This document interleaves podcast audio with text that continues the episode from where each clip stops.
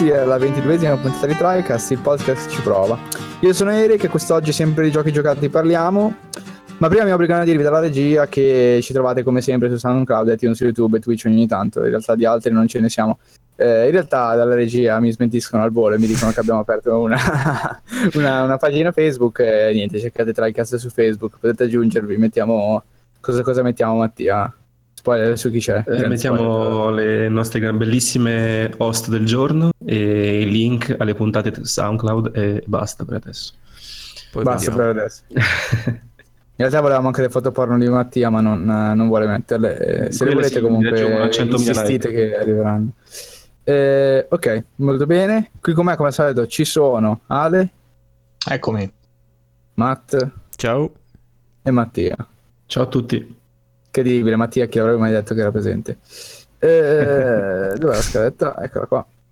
Molto bene, molto bene. Cominciamo a bruciapelo con Mattia che ci parla di Soma e poi si leva dal cazzo. Ma sei tu che parli veloce o sono io che sento l'audio che va più? No, no, è meglio che oggi va di fretta, va di fretta. No, cioè, zuccheri, troppi zuccheri. Ah, se no, se ne podcast che se ne podcast che, che ascolta 1.5 che mi condizionano poi. E quindi praticamente ti fanno parlare al doppio della velocità anche. Eh, non sarebbe male comunque, cioè risparmi di tempo. okay. Ascoltatori, okay. mi raccomando, il rallentatore. Mm, sì. Comunque sì, Eric um, ha ragione. Adesso io e grazie, poi grazie. con un intervento di Matt parleremo dell'ultimo gioco sviluppato da Fictional Games, ultimo relativamente perché sono passati quasi tre anni eh, è uscito il 22 settembre 2015. Ma rimane comunque l'ultimo, quindi non è che... Sì, ma sì, vabbè, magari si pensa, si pensa, che sia uscito da poco. Il gioco in questione è Soma eh, ed è anche protagonista di una recente trasposizione, diciamo di un porting recente su Xbox One, perché ovviamente la nostra amata console Microsoft non aveva questo gioco nella sua libreria, mentre PC e PlayStation 4 già da molto tempo. E questo porting ha anche una piccola novità che è eh, la safe mode di cui parleremo poi a breve. Mm. Adesso esatto. Matt passo un attimo la palla a te così ci Ma... diamo un piccolo, una piccola introduzione. Piccola parentesi qua in diretta. Questa safe mode, no? È mm-hmm. accessibile anche a, a, chi aveva già acquistato il gioco su PC e PS4, giusto? Uh, su PC penso di sì, su PlayStation uh, 4 eh, non ancora perché hanno avuto qualche problemino, ho letto. Non so se ai tempi di, cioè, al tempo in cui hanno scritto questa notizia, eh, mh, mm, cioè, se è recente o meno, però eh, su PlayStation non, è, non, era immediata l'accesso alla safe mode, mentre su Xbox One sì, okay. così come su PC. Okay, Anche su PS4 comunque, è arrivata più tardi ma è arrivata. Ah, è arrivata, perfetto. Bene. Sì, sì. Chiunque voglia fare questa safe mode, che dopo Mattia parlerà, parlerà molto dettagliatamente sì, potrà sì. farla ovunque. Bene, grazie per il passaggio di palla e vi parlo brevemente in realtà de- della storia di Frictional Games, questa piccola software house indipendente che è nata nel 2007. Due sviluppatori l'hanno fondata, prima c'era solo uno che faceva dei giochi un po' sperimentali ed è Thomas Grip si chiama, è praticamente il lead designer di tutti i giochi che andrò a illustrarvi adesso. Questa software house ha subito iniziato a sviluppare un engine proprietario, l'HPL, HPL Engine, che HPL vengono dalle iniziali di, di Lovecraft, il famoso scrittore dell'incubo. Howard Phillips Lovecraft. Esattamente. E con la prima iterazione di questo engine svilupparono il primo Penumbra. Sicuramente avete già sentito parlare di Penumbra. Però il sì, primo... se non l'avete sentito parlare... Mai giocato, mai visto, anzi. Mai visto, mai visto. Ah. No. Eh, vabbè. Magari me lo guardo. Adesso, sì, esatto. Intanto in diretta voi guardatevelo e direte qualcosa sullo stile grafico. Insomma, era semplicemente una tech demo in realtà, il primo Penumbra, non era nulla di ufficiale, era semplicemente per far vedere questo engine come lavorava. Il primo vero capitolo è Penumbra Overture, che è stato rilasciato il 30 marzo del, sempre del 2007. Agli inizi del 2007 iniziarono a sviluppare l'HPL Engine. Però anche lì Overture è passato mm, non molto sotto gli occhi dei riflettori perché appunto era una software house ancora molto in erba. Però il seguito, Penumbra Black... Per chi non lo sa comunque, per chi non lo sa è un survival horror, diciamolo almeno così. Sì, ma facci arrivare un attimo. No, no, no. cioè... No, no, non da nessuna parte adesso, eh, devi muovere, su, su, su. Mia, Possiamo giocare bene dopo, dai, dai. Mettono subito fretta, non ho capito. Comunque, questo Penumbra Black Plo- Plague, Pla- quello. Plague. Plague. Peste nera. Cazzo è Plague, veramente. Vabbè. E un'espansione che si chiama Requiem sono uscite nel 2008. Questo è il capitolo più, no- più noto in- di-, di questa serie e da lì Frictional Games iniziò ad affermarsi nel mercato degli indie. Un pochetto anche se, anche se, indie è sempre da discutere questo, questo, termine perché avevano un publisher anche lì, quindi sono sviluppo indipendente. Ma Chi era il publisher? publisher? Grazie per averlo chiesto, non l'ho scritto, quindi ottimo. Perfetto. No, mm, eh, Paradox mi pare che fosse. Paradox ah, ah, è vero, è vero, è vero. Non, non, ne sono proprio sicuro, però comunque dovrebbe essere. Dovrebbe Mattia ha detto che è vero, eh, se, non è, se, non è, se non è giusto. No, perché mi pare che quando okay, i tempi penumbra mi, mi è venuto questo flash di Paradox. Spero che non sia perché io sto giocando a Cities, però mi sa che. Mm. Paradox. Non è che adesso Cities è di Paradox e io invece ho confuso le cose per boh, osmosi di, di pensieri. Non lo so. Seguite TriCast per errori banali. per errori banali e disinformazione piena. Eh, la Paradox, Paradox sviluppa e, e, pubblica anche, quindi cioè, può essere. Sì, no, ma confermo che è Paradox. Ok, grazie. Sì, sì, sì, è Paradox. E poi è colpa di Mattia in caso. Quindi va Seguite TriCast per fortuiti indovinelli. Ripariamo direttamente i nostri errori spontaneamente. E comunque, come dicevi tu prima, sì, è un, um, è un horror. Frictional ha sviluppato praticamente solo horror finora. E questo, questi primi titoli si focalizzano particolarmente su questa componente. L- a, dal loro punto di vista, il loro principale tema era quello di spaventare il giocatore proprio. Quindi creare tech demo, vedere come si comportava l'engine e cercare di instillare paura proprio nel giocatore. C'è poca che tra l'altro furono i primi titoli, alcun, i pochi primi che hanno poi introdotto un po' quella meccanica dei survival horror, di, di, quel tipo di survival horror dove devi nasconderti e non puoi combattere in alcun modo i nemici, non puoi reagire.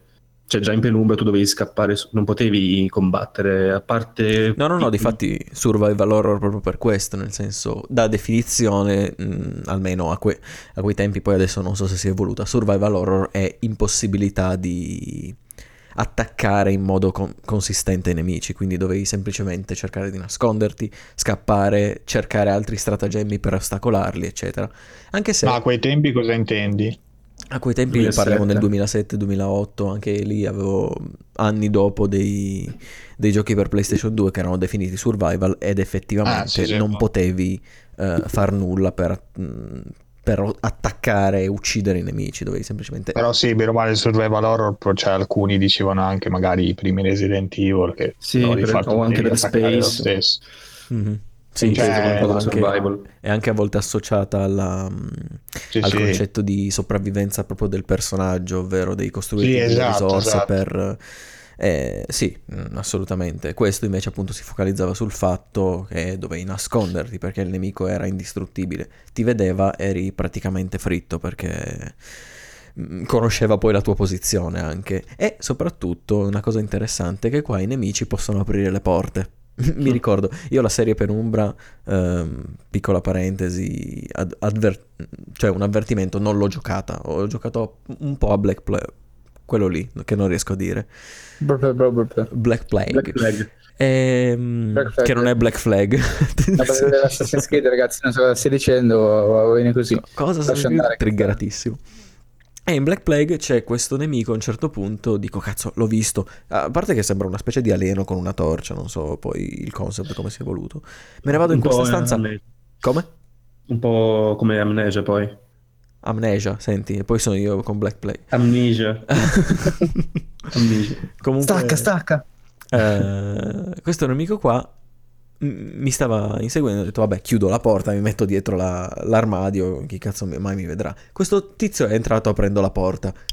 Io non avevo ancora visto dei nemici a, que- a quell'epoca che aprissero le porte. Ciao, tranquillo, entrano, mi ha ammazzato tipo seduta stante, sono preso un mezzo infarto e boh, è finita. Comunque, ritornando un attimo a questi titoli, vendette nel complesso abbastanza bene, al pubblico piacque E adesso veniamo invece loro se- al loro gioco principale, come annunciato già prima da Mattia, sto parlando di Amnesia, The Dark Descent, che è il loro vero primo titolo di successo, sviluppato con la seconda iterazione di eh, Howard Phillips Lo- Lovecraft Engine, l'HPL Engine 2. Il focus in questo caso era sempre sulla parte horror, quindi voleva fare un po' di strizza al giocatore sempre, ma iniziarono a sviluppare un certo tipo di narrativa, così come l'aggiunta di alcuni puzzle. E, ehm, questo, tra parentesi, è story driven con degli elementi narrativi sia obbligatori, quindi che per forza devi passarli per andare avanti, eh, che degli altri opzionali che sono sotto forma di documenti scritti, oppure se, no, se non ricordo male, dei ricordi del protagonista, che venivano, delle specie di flashback. Ma domanda, ma la, la lanterna mm-hmm. c'era già in, in, penombra? La lanterna mi pare di no.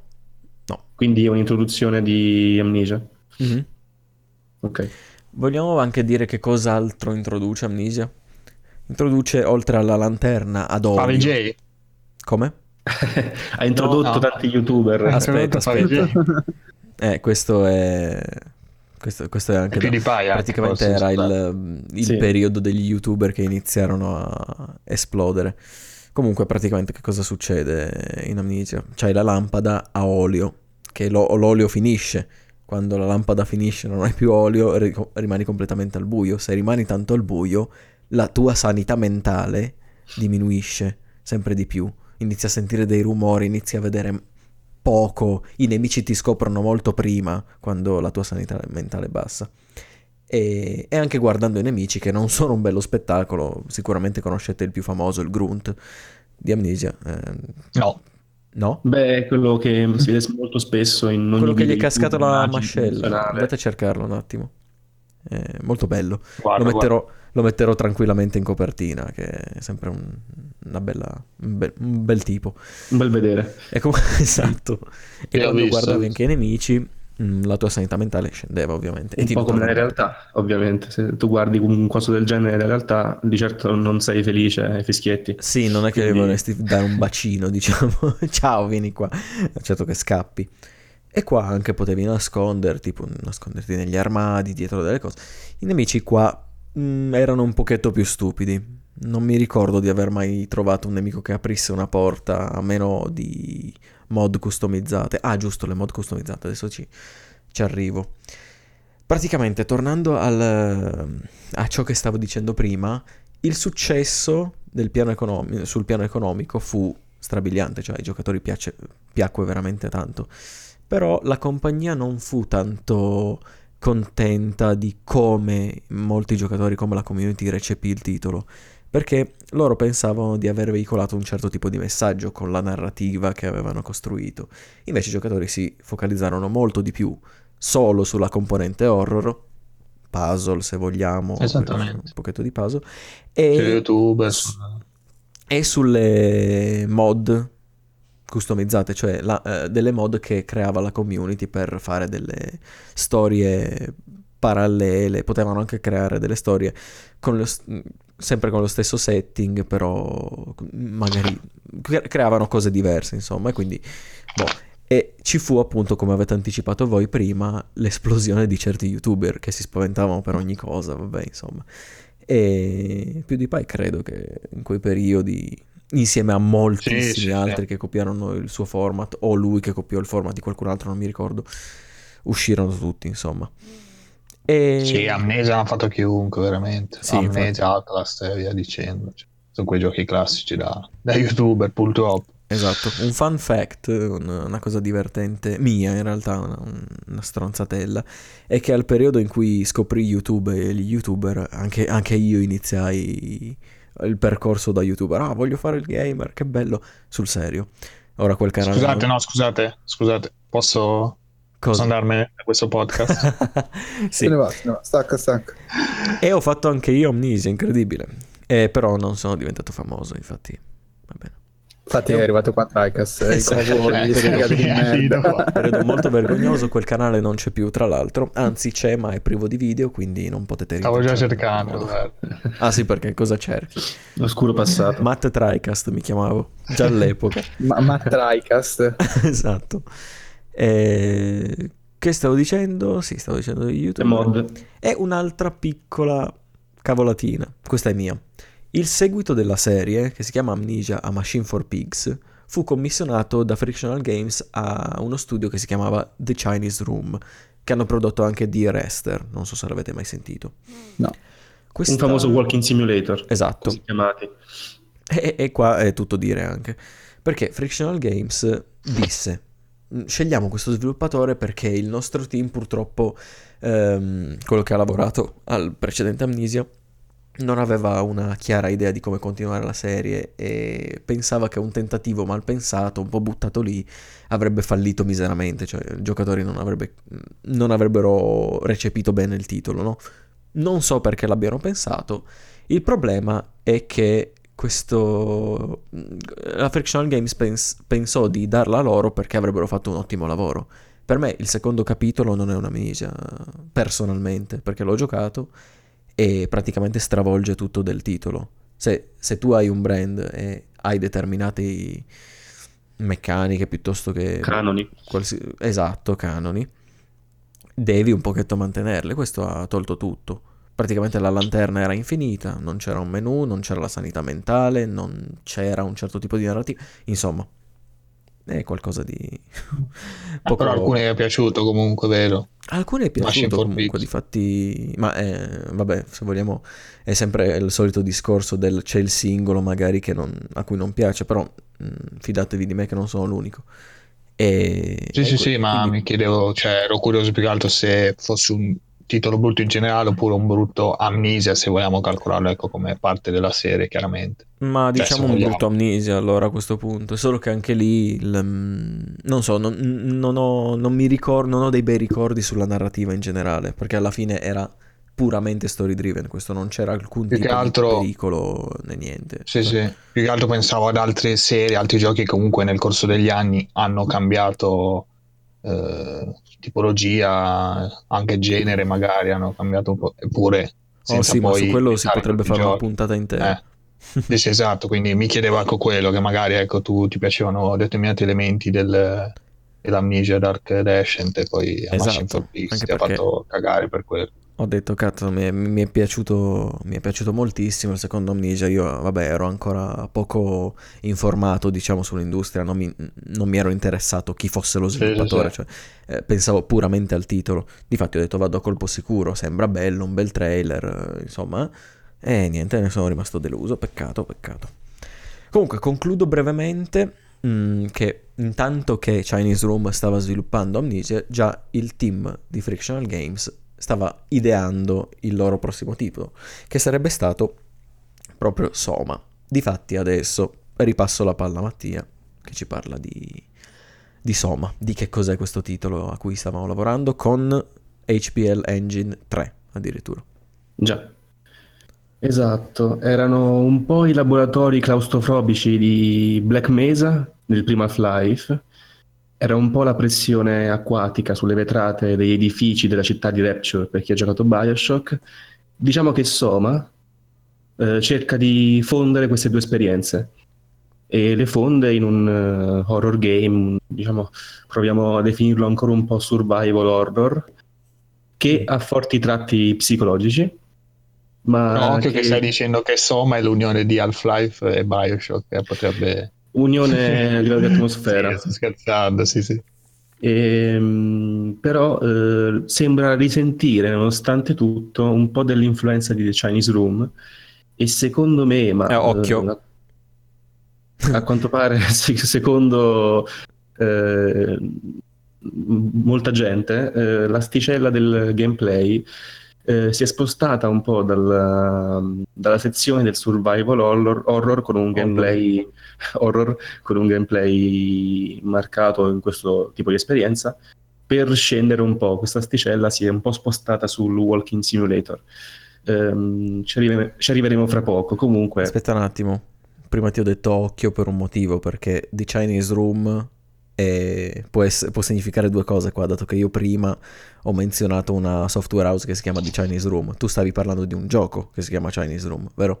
Sì, stavo... Sì, sì, l'avrei detto fra poco. Comunque sì, okay. praticamente, eh, visto che qui questo è un podcast serio e la gente si informa prima di parlare, io e Matt ci siamo visti un po' qualche video, soprattutto sulla GDC, eh, Games Developer Conference. Guarda i video e poi non sono anche il publisher, top. Eh, ma non di, non di, quei titoli più vecchi, ma abbiamo visto appunto una presentazione più un talking about di, di Soma e praticamente lì si capiscono molte intenzioni del, dello sviluppatore, tra cui quella che appunto ha citato Matt del secondo loro non ben chiaro proseguo di Amnesia e praticamente si sono ispirati uh, per Soma a tante cose, ma tra, tra le varie cose un elemento quasi un po' profetico, possiamo dirlo così, che era un gioco chiamato Chinese Room e neanche a farlo apposta, la, The Chinese Room era lo sviluppatore incaricato di fare il secondo Amnesia. Mm. In ogni caso, eh, questa, questa, questa, questa, è la piccola chicca che Matt voleva introdurvi. Ma eh, è un eh, gioco videogioco? O... Sì, è un videogioco. Eh, molto improntato al puzzle. Entri in una camera piena di cinesi. Boh, basta. Mm, no, non è vero. eh, ah, perché non lo trovo Cesaro. Ma sarà forse un gioco molto nicchia da quello che ho capito, non era sì. di certo... In ogni caso sì, abbiamo quindi Soma. Uh, Frictional Games ritorna uh, sul, nel campo dei survival horror, ma riesce a um, riportare in auge uno stile all'amnesia? Secondo me no. Uh, io a Nietzsche ci ho giocato, ho giocato anche a Soma, preso degli infarti a tutte e due, e, però io continuo ad apprezzare questa casa di sviluppo. Uh, cioè io provo a giocare ai giochi, eh, poi quello che succede, succede, però... chiuso, chiuso in uno sgabuzzino per sempre. No, no, io veramente. E purtroppo quando i giochi horror per me sono in prima persona, io mi medesimo assurda e mi metto paura anche della mia stessa ombra. Per esempio, io e Matt abbiamo fatto una piccola sessione di gioco insieme mentre lui mi streamava da Steam insomma, e io mi spaventavo per lui mentre lui non se ne fregava nulla. Bellissimo. Sì, tra l'altro, piccolo fun fact, sempre questa sessione, ovviamente c'è il ritardo dello streaming e io dopo 10 secondi sentivo lui, occhio, oh, oh, oh, oh, che urlava. Lui invece era già tranquillo. E, e poi, poi, partivano dei colpi di pistola di Mattia che sparava al computer. sì, no, sparava a Mattia direttamente. Allora, diciamo che Soma ehm, è riuscito a incorporare di certo bene una cosa, cioè le intenzioni di Frictional Games di finalmente propo- eh, proporre al pubblico un, uh, un gioco survival horror che avesse forti connotati psicologici, che, cioè che veramente eh, secondo loro portasse mh, mm, questo aspetto alla luce, cosa che non è riuscita in Amnesia. Diciamo che con Soma uh, Fictional Games riesce finalmente a coronare il sogno che pareva tanto forte, soprattutto dalla, dall'intervista della GDC, di finalmente portare al pubblico un gioco survival horror che avesse però anche elementi fortemente psicologici, che facessero ragionare il giocatore. Così loro volevano che andasse e così è andata, quindi questo è sicuramente un, un loro successo. Quasi eh, filosofici, se ricordo. Sì, sì, sì. Ho giocato. Quasi filosofici. Sì, si arriva praticamente, ma anche il titolo stesso, Soma, richiama... Uh, L'essere umano. Qualcosa del genere, sì, insomma, Soma praticamente che viene dal, dal greco, eh, ragazzi, eh, cultura, eh, e significa appunto corpo, aspetto, composizione, sono t- tutti elementi che sicuramente si ritroveranno in, in Soma e chi lo giocherà capirà ben presto cosa significano. E mh, sì, eh, aspetto psicologico, la storia ovviamente è, tutto in questo gioco, quindi non vi dico quasi nulla. Eh, vi ho già detto abbastanza dicendovi che ci troveremo in ambienti che ricordano un po' i livelli più avanzati, più scuri, claustrofobici, con le luci intermittenti e con suoni sinistri di Half-Life, del primo Half-Life. E anche un po' qualche piccolo momento che ci ricorderà eh, i nostri vagabondaggi nella città di Rapture. Um, parliamo un po' del gameplay, anche se insomma, eh, come detto, i sviluppatori volevano che il gioco fosse di questo stampo. Quello che abbiamo, abbiamo appena detto, psicologico, facesse riflettere il giocatore e ci riesce. È una storia molto bella, uh-huh. eh, lascia molte volte veramente il giocatore un po' a pensare eh, in prima persona, molto spesso ci ragionavo anche camminando poi nel gioco, camminando proprio nei livelli, pensavo a quello che era appena successo e dicevo cazzo ma ci arriveremo mai a questo punto? Si potrà mai arrivare? E non è eh, tanto scontata la risposta. No, infatti. Ehm... Poi avevi anche detto tu, in realtà, non so se lo dirai dopo, sulle, mh, su alcune scelte che può fare il giocatore. Non so se ce l'hai scritto. Sì, però adesso ci arriviamo. Ok. Ehm, sì, comunque diciamo per, per, dare l'ultimo accenno a quello che può essere di cosa parla il gioco, perché per una persona che ascolta il podcast potrebbe dire sì, ok, ho capito, si ragiona molto, ma eh, in sostanza abbiamo elementi futuristici, abbiamo elementi eh, horror, mh, mm, alla, un po' alla Alien, mi oserei dire, perché molte strutture, molte, eh, molte robe organiche che si troveranno ricordano un po' uh, un'atmosfera mista tra uh, Alien, quindi i lavori di, adesso non so come si pronuncia bene, Giger, Giger, uh, Giger penso. Mm. Eh, faccio una ricerca. Chi non lo conosce, sì, faccio una ricerca su Google. Sì, sì. E colui che ha comunque dato vita all'universo.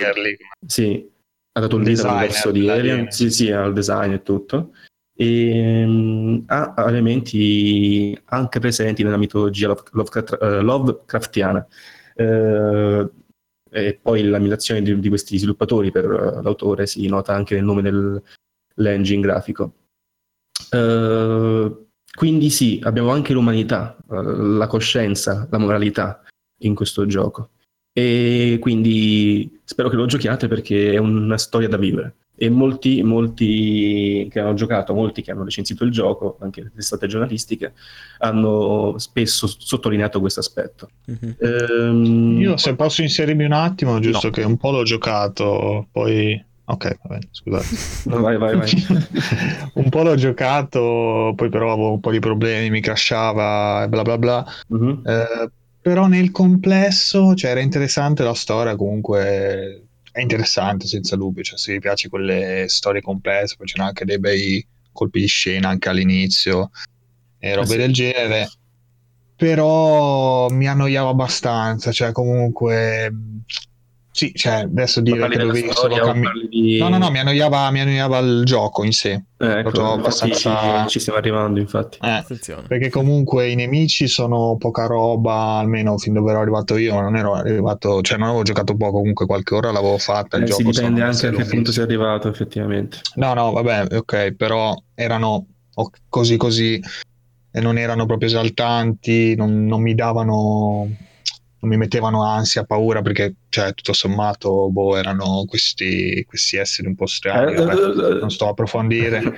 e, e, poi appunto, cioè sì, andare da un punto A a un punto B, che vabbè, quanti giochi lo fanno, però per esempio già ecco in un Alien Isolation che vabbè lì c'è più robe sicuramente da fare, puoi anche agire un po' più, più attivamente all'azione, mm. ma neanche poi tanto però non so, mi aveva, però vabbè, lì magari questo personale mi ha comunque l'ho portato a termine più, più con gusto.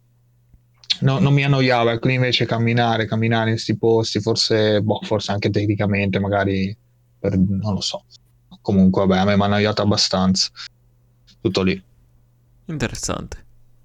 E... No, davvero, perché è un punto di vista abbastanza Mm, non atipico però, uh, assolutamente, perché a me invece non ha annoiato, anzi mi teneva abbastanza incollato perché boh, c'era questa atmosfera anche come ti presentavano tutto, uh, anche il semplice guardarti attorno era molto immersivo, non lo so.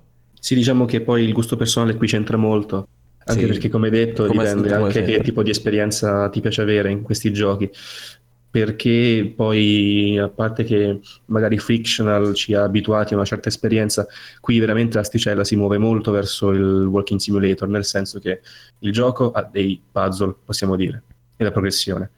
Eh, puzzle che si alternano un po' alla semplice esplorazione, ma veramente camminare verso il punto di interesse. e uh, degli encounter con dei nemici, appunto, degli esseri ostili. Mm, diciamo che uh, i puzzle sono per così dire ambientali, non sono uh, difficilissimi, al massimo può esserci un, un'incertezza su dove andare tra una serie di luoghi disponibili per poter fare certe cose. Sì, Però, soprattutto quello, ma alla fine è molto sì, lineare. Molto, sì, non, non, ti, non, ti, ostacolano semplicemente, non, non stare lì a ragionarci per più di 10 minuti sicuramente. Sì, non ti fanno perdere tempo. No, esatto. Non, Magari ma, un po' appunto. Da una parte sì, da un certo punto di vista è, fun- è, fun- è, funzionale alla storia, magari per non interrompere troppo un certo flusso che magari volevamo creare. Però mm, mm, eh, non saprei fino a che punto può essere giustificabile. Magari boh, c'è chi piace più avere un puzzle complesso in certi tipi di storia, chi no. Uh, diciamo che si pongono un po' nel mezzo quelli di fictional, forse non vogliamo rischiare troppo. Però diciamo, dobbiamo dire che comunque non sono abbastanza complessi, non più, so niente di che alla fine. Più che rischiare troppo, in realtà è proprio come mm, quello che hai detto tu. Loro si sono incentrati praticamente al 99% sul sul messaggio narrativo e quindi hanno, hanno progettato tutto su, su, quello, quindi è normale che ci sia mm, non poco rischio da parte loro, ma comunque meno strade possibili, meno vie per distrarre il giocatore dal... Da, eh, sì, è probabile. Però Anche se appunto punto... parlerai magari dei nemici che...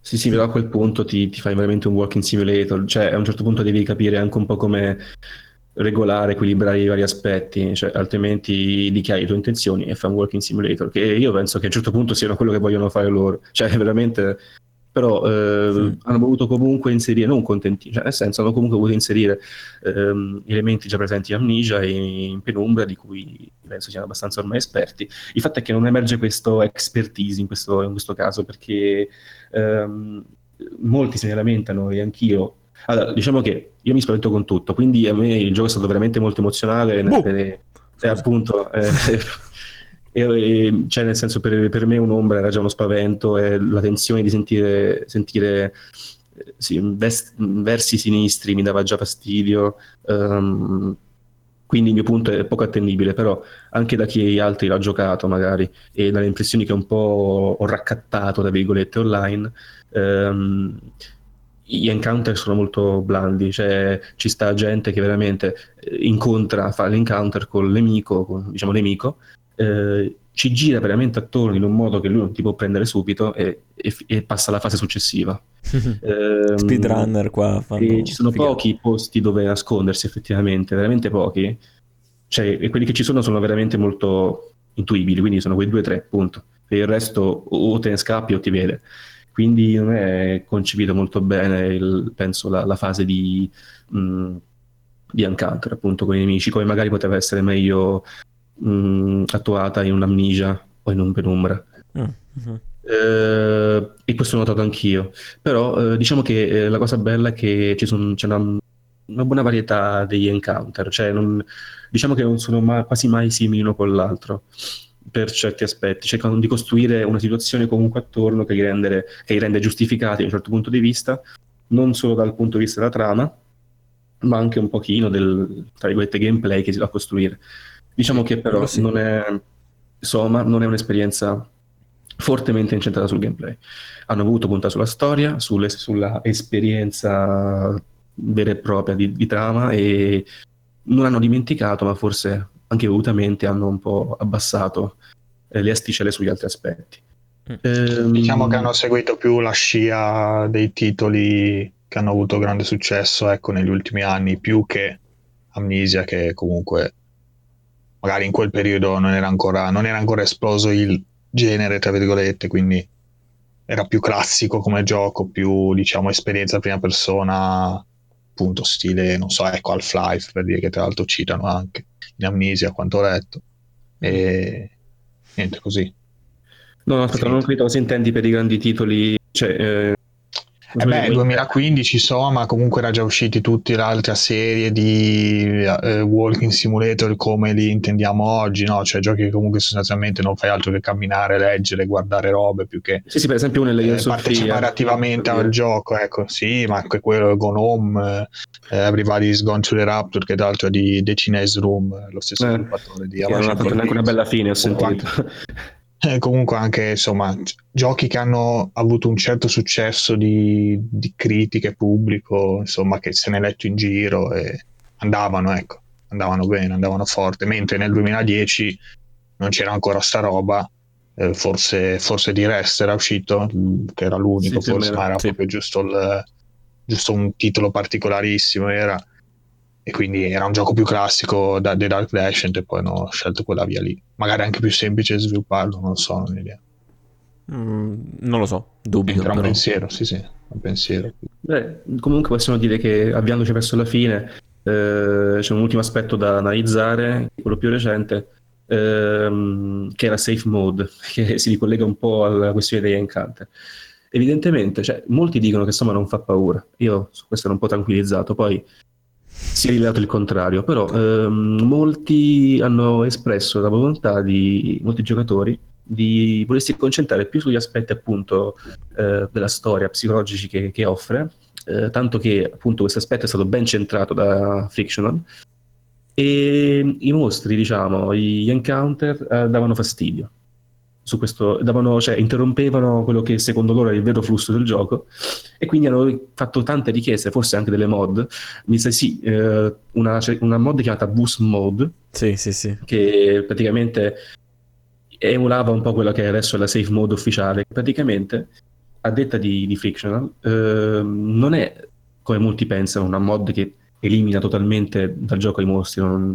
semplicemente eh, li lascia, cioè i mostri sono sempre lì gli encounter. Però sono i cazzi loro praticamente. Praticamente sì, mantengono atteggiamenti aggressivi quando ti vedono più o meno, però non ti attaccano. Mm. Il gioco rimane comunque horror, così come detto da loro.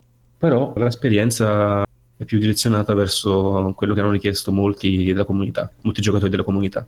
Semplicemente il tempo di magari trovare tutti, tra virgolette, collezionabili, non esistono collezionabili, magari puoi andare a un computer e leggerti uh, una, un elemento di lore, tra virgolette, no? Mm. Lo vuoi intendere quello, sbagliato il termine. Sì, e... sì, però in realtà con... cioè, qu- quando fanno comparire nemici c'è molta poca roba interattiva oltre che a loro. Cioè praticamente ti mettono in un ambiente ostile appunto per, per, perché... Dipende, perché mi ricordo un livello che puoi vedere um, un buon numero di cose, però è anche la fretta di fare una certa cosa riguardo all'encounter, quindi non puoi godertelo appieno. Mm, forse non me lo ricordo dipende, io. Dipende, ci sono alcuni momenti per cui è necessario, forse alcuni momenti per cui non è necessario. Sta di fatto che è interessante, è una modalità in più, eh, un'esperienza magari diversa, eh, però comunque l'horror rimane, cioè nel senso non diventa un walking simulator di esplorazione, di riflessione. Mm la mm. tensione mm. di avere questo nemico lì davanti magari è sempre cioè, mantenuta. Com- sì, comunque te lo togli di faccia, non è tanto bello da, da vedere. Cioè, ciao. Potrebbe essere la, la, non la mod, la modalità definitiva. Eh, in che senso definitiva? Nel senso che è proprio quello che magari tutti volevano, però non, forse non frictional, non lo so. Secondo me si avvicina forse un po' di più alla volontà dei sviluppatori, semplicemente. Mm e incontra anche quella dei fan. Quindi... Una via di mezzo. Oh, sì, una via di mezzo.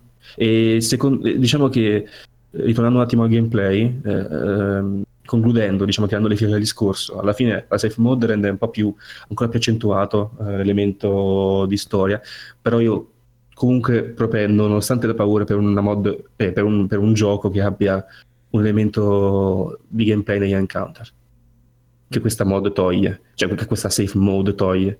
E, ehm, perché già abbiamo un, un, inventario che neanche praticamente potrebbe esistere, c'è un inventario praticamente del gioco che al massimo ti fa contenere due, tre strumenti al massimo, ma forse solo due. Sì, non e, mi ricordo, ma è molto poco e, utile. il richiamo, sì, sì, ma il richiamo è assurdo. Tu premi un pulsante e ti, es- e ti escono delle, delle immagini stilizzatissime quasi minimal eh, del, degli oggetti che hai nell'inventario per un secondo e poi svaniscono. Cioè, veramente serve quasi a zero, forse serve in giusto una o due sezioni del gioco. Ehm, però fa piacere che ci sia ancora l'elemento un po' della sanità, anche se de- declinato in un'altra maniera. Quindi, eh, chiamiamola così. Diciamola così, poi capiranno. Eh, quindi Soma è un gioco survival horror consigliato, molto consigliato soprattutto per la storia. L'asticella del gameplay eh, non va come dovrebbe mm. e abbiamo alcuni elementi mancanti dagli scorsi capitoli che forse potevano eh, arricchire l'esperienza secondo me perché alla fine non è un male, non ti stoia fin troppo. Eh, mette degli encounter un po' più impegnativi, um, magari una gestione dell'inventario che avesse un senso, a questo punto non la mette proprio, mm. um, e degli, magari degli enigmi un pochino più coinvolgenti mh, mm, dal punto di vista della sfida più che altro. Eh, capisco che è un esperimento difficile, però magari confido che sarà uh, quello che poi ingloberà il prossimo titolo uh, della Fictional, che, che uh, ha due titoli in lavorazione, che sono, si, si, chiamano Secret 1 e Secret 2, esatto. praticamente. Devastante. Tutto ancora da annunciare. Speriamo che siano su questo stampo perché Soma prospetta un futuro interessante per Fictional. Quindi eh, magari me lo rigiocherò, dai, mi, alla fine un po' di, incurios- di curiosità me l'avete messo. Bene. Quindi chissà. Se arriva no, nel no. Plus, volentieri. Adesso so- ecco, eh, Alessio Plus. Comunque no, so pure sul nuovo Amazon Prime Games eh, Twitch Prime. Eh. Adesso non ci sono Prime. sconti, quindi non ho nessuna piattaforma paghi in questo momento? Ah, non c'è su EA Access? Ah, no. Eh, no, no, no, non è, non è EA. No, Mattia, perché? No, Mattia. Eh, però posso dirvi che mentre su Steam Company ho trovato a 27 euro più o meno, su GOG è a 25. Ok. O su Humble Bundle. No, prezzo pieno. Sì, tra l'altro è vero, l'avevano lanciato a un prezzo comunque abbastanza alto, diciamo. Beh, per... ma io penso che rispecchiasse un po' meno anche un po' di produzione e secondo me è una cosa che fosse già dissi in passato, magari parlando con voi in privato, se il, il prezzo rispecchia per lo sviluppatore il valore effettivo del gioco, quindi i 30 euro ci stanno, anche i 40, può essere, un, ah, eh, può essere buono perché faccio un esempio The Witness sta a 40 euro all'uscita e The Witness è un puzzle game barra walking simulator eh, e ha fatto un bel numero di vendite che molto probabilmente non avrebbe mai fatto ven- essendo, cioè, se fosse stato, stato venduto a 9,99 come molti possono percepirlo perché alla fine anche il prezzo può essere un indicatore eh? sì dipende però perché cioè 40 euro ti aspetti un gioco nel caso di The Witness magari è un gioco conosciuto nei, nei più appassionati, appassionati magari dello sviluppatore stesso, però sono, sono comunque tanti, cioè oggi proporre un gioco indipendente, che adesso vabbè comunque loro sono bravini, nel senso non è che parliamo di, di uno studio eh, minuscolo dal da classico platform in eh, pixel art, sono però ecco 27... 27 euro, cioè, comunque sono, sono soldi, ecco. Sì, sì, ma soldi, secondo me la forza d'acquisto è più alta, insomma, visto che poi uno si aspetta il classico ban- l'Humble Bundle che ti esce magari al dollaro, 5 dollari e tutti i regali vari, che in qualsiasi posto ormai cioè, tutti questi abbonamenti. Sì, ma questo, questo sì, questo discorso è sicuramente, però parlando del prezzo in sé, secondo me eh, 20 e passa o che erano 30 all'uscita sono più che giusti secondo me per il pacchetto che ti viene proposto. Mm. Un sì, po' sì, come per Eco, per me, quando parlavamo di Eco nei, eh, nella prima puntata del, del, podcast quando partecipai io eh, il pezzo è sopra, sopra, i 20 e secondo me ci sta abbastanza cioè mm, non è sicuramente un gioco da, da... Bis- bisogna sempre vedere poi come, come il, il pubblico recepisce questa cosa perché alla fine non, non, non, è argomento di discussione, questa è una cosa nota. Sì, ma Soma ha venduto sia, un sacco. Sì, sì, appunto, però uno guarda sia gli screenshot e il trailer cosa offre, poi guarda il prezzo e dice cavolo è un po' alto, cavolo è un po' basso, non so. Vabbè, qui si entra poi in un mare magnum, però... Sì, vabbè, sì. Eh, c'è sì, molta differenza tra guardare per esempio Steam i giochi in offerta sotto i 10 euro e guardare magari quelli che sono oltre i 10 ti fa già un'idea diversa vabbè su Steam guardo sotto i 10 sì ma se io su Steam guardo, guardo sotto i 10 in periodo non disconti mi aspetto di trovare i giochini così e qualche piccola perla che magari eh, costa poco in quel momento preciso. Mm-hmm, sì. E mi faccio un'idea diversa nella mia mente riguardo ciò che vado a comprare. Se io già guardo sui sopra i 20 per dire, già eh, so che vado a comprare qualcosa di stampo diverso, questo intendo. Ma certamente. Però la cosa funziona Ma, perché... Mm, mi, mi intrometto un attimo nel senso che sono d'accordo solamente in parte, perché poi alla fine c'è eh, il lavoro di, di diciamo, distribuzione della, della, conoscenza del videogioco non lo fa, cioè lo fa anche il prezzo, infatti sono d'accordo in parte, ma la maggior parte la fa poi il marketing. Cioè non è secondo me ah, tanto certo. quanto... Io parlavo del mero scrollare nella, nella libreria. Mm? Parlavo del mero scrollare nella libreria di, di Steam per dire un, un'altra qualsiasi. Eh, ho capito, però cioè, te quanto ci, ti è capitato mai di scrollare la libreria siccome un gioco costasse più di 20 allora era papabile per essere comprato? Io parlo per esperienza personale, non, eh, non, ho, non, è mai andata così, cioè se, se, ho acquisto un gioco è perché comunque ha avuto un vantaggio pubblicitario che mi ha spinto a cercarlo in primis cioè, non Vabbè, sono mai messo all'uscita la vera. Cioè, io comunque parlo sotto certe condizioni, ovviamente non è che la sì, sì, infatti. sviluppatrice sconosciuta si mette con un 50 euro di indie su Steam, non, non vedo un No, no, no, ma dico sì. Vabbè, quello, quello, è palese perché è l'esempio praticamente agli antipodi. Però dico in, in generale eh, cioè, è vero che il prezzo dà un certo tipo di, di, di, valore, nel senso che se io vedo il gioco e lo vedo costare 40 euro, ti do ragione che nella mia mente è un certo tipo di contenuto e nel caso in cui non lo fosse sarebbe eh, un difetto del gioco. Eh, però secondo me è una considerazione che non so, cioè, non, non, la vedo per me personalmente, poi magari eh, posso essere smentito, cioè non è così determinante eh, nel, nel, giudizio videogioco. Caped è uscito a 20 euro eppure nessuno si aspettava fosse un brutto gioco o un piccolo gioco, anzi per quello che proponi già sappiamo tutti che era, è, stato ed è ancora un capolavoro. Eppure costava tendenzialmente poco, cioè quando è uscito Caped che hanno detto 19,99 eh, tutti abbiamo percepito diciamo il prezzo sì, diciamo, sì, leggero è quella soglia psicologica sì sì che esatto. poi 27 sono quei 7 in più non è che stiamo parlando di sì, 50 euro. Però ti dà quell'impressione di spendere più del dovuto ma anche fosse costato 22 euro ad esempio. C'è appunto quello che dice Ale uno ah è più di 20 eh... sì sì sì sì, sì ma è purtroppo funzioniamo così. È tutta studiata anche come. Eh, però Mattia diceva esattamente l'opposto, se non ho capito male. Noi dicevo semplicemente. Il fatto che se abbassare troppo il, pre- troppo il prezzo, praticamente ah, sì, dà poco valore al gioco. Cioè, se io prendo un gioco e lo metto 9,99, certo, già no, sto dando certo. l'input per dire: guarda, che questo è un gioco che in uscita costa poco, quindi vi darà poco tendenzialmente. Perché sì, sì, sì, è un gioco piccolino. È giusto, cioè, è giusto mantenere alto il valore cosa che fa tra l'altro sempre Nintendo con i suoi prezzi sempre alti, elevati, gonfiati.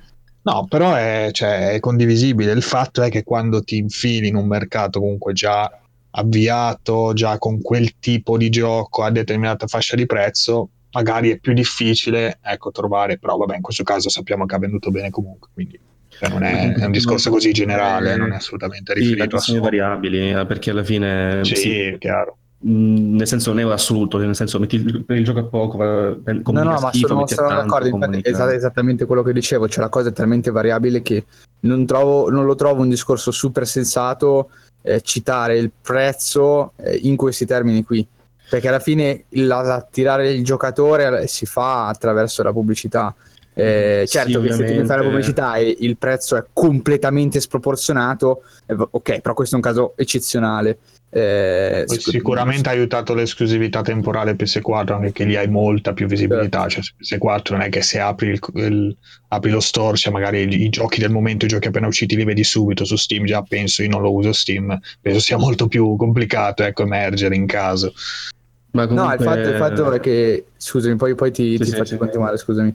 Cioè, il fatto che il, il, fatto del prezzo, secondo me, è, è se, cioè, nei termini in cui ne parlava Mattia, è, è sempre meno rilevante, no? perché siamo sempre eh, in un periodo in cui eh, le informazioni che, che, ci arrivano di un videogioco sono praticamente il 100%, cioè ci arriva praticamente tutto. Eh, sì, sì, manca solo il finale. Che deve uscire, esattamente, cioè, manchi solo che pubblichino il, il finale, un gameplay completo e abbiamo tutto. Quindi il fatto che se il gioco costi tanto meno a parte appunto magari casi super eccezionali in cui il prezzo è completamente sballato rispetto alla reale esperienza, ma Vero nella norma sphere. secondo me se variano quelle, quelle 10-15 euro possono secondo me sorprenderti magari un po' come nel caso di Caped quando te lo annunciano però non lo so, cioè non mi sembra possa inficiare moltissimo o comunque molto solamente il videogioco, perché comunque ormai già sappiamo abbastanza del videogioco, cioè uno è già più o meno convinto se comprarlo eh, o meno, a prescindere dal, dal prezzo di lancio, appunto, esclusi grandi stravolgimenti, escluso sì, il capelli esatto. che al posto di uscirti a magari 30-40 euro come pensavi esce a 70, allora cioè, però lì proprio parliamo di un raddoppio del prezzo rispetto alla situazione normale eh, quella è già, già un'eccezione, intendo.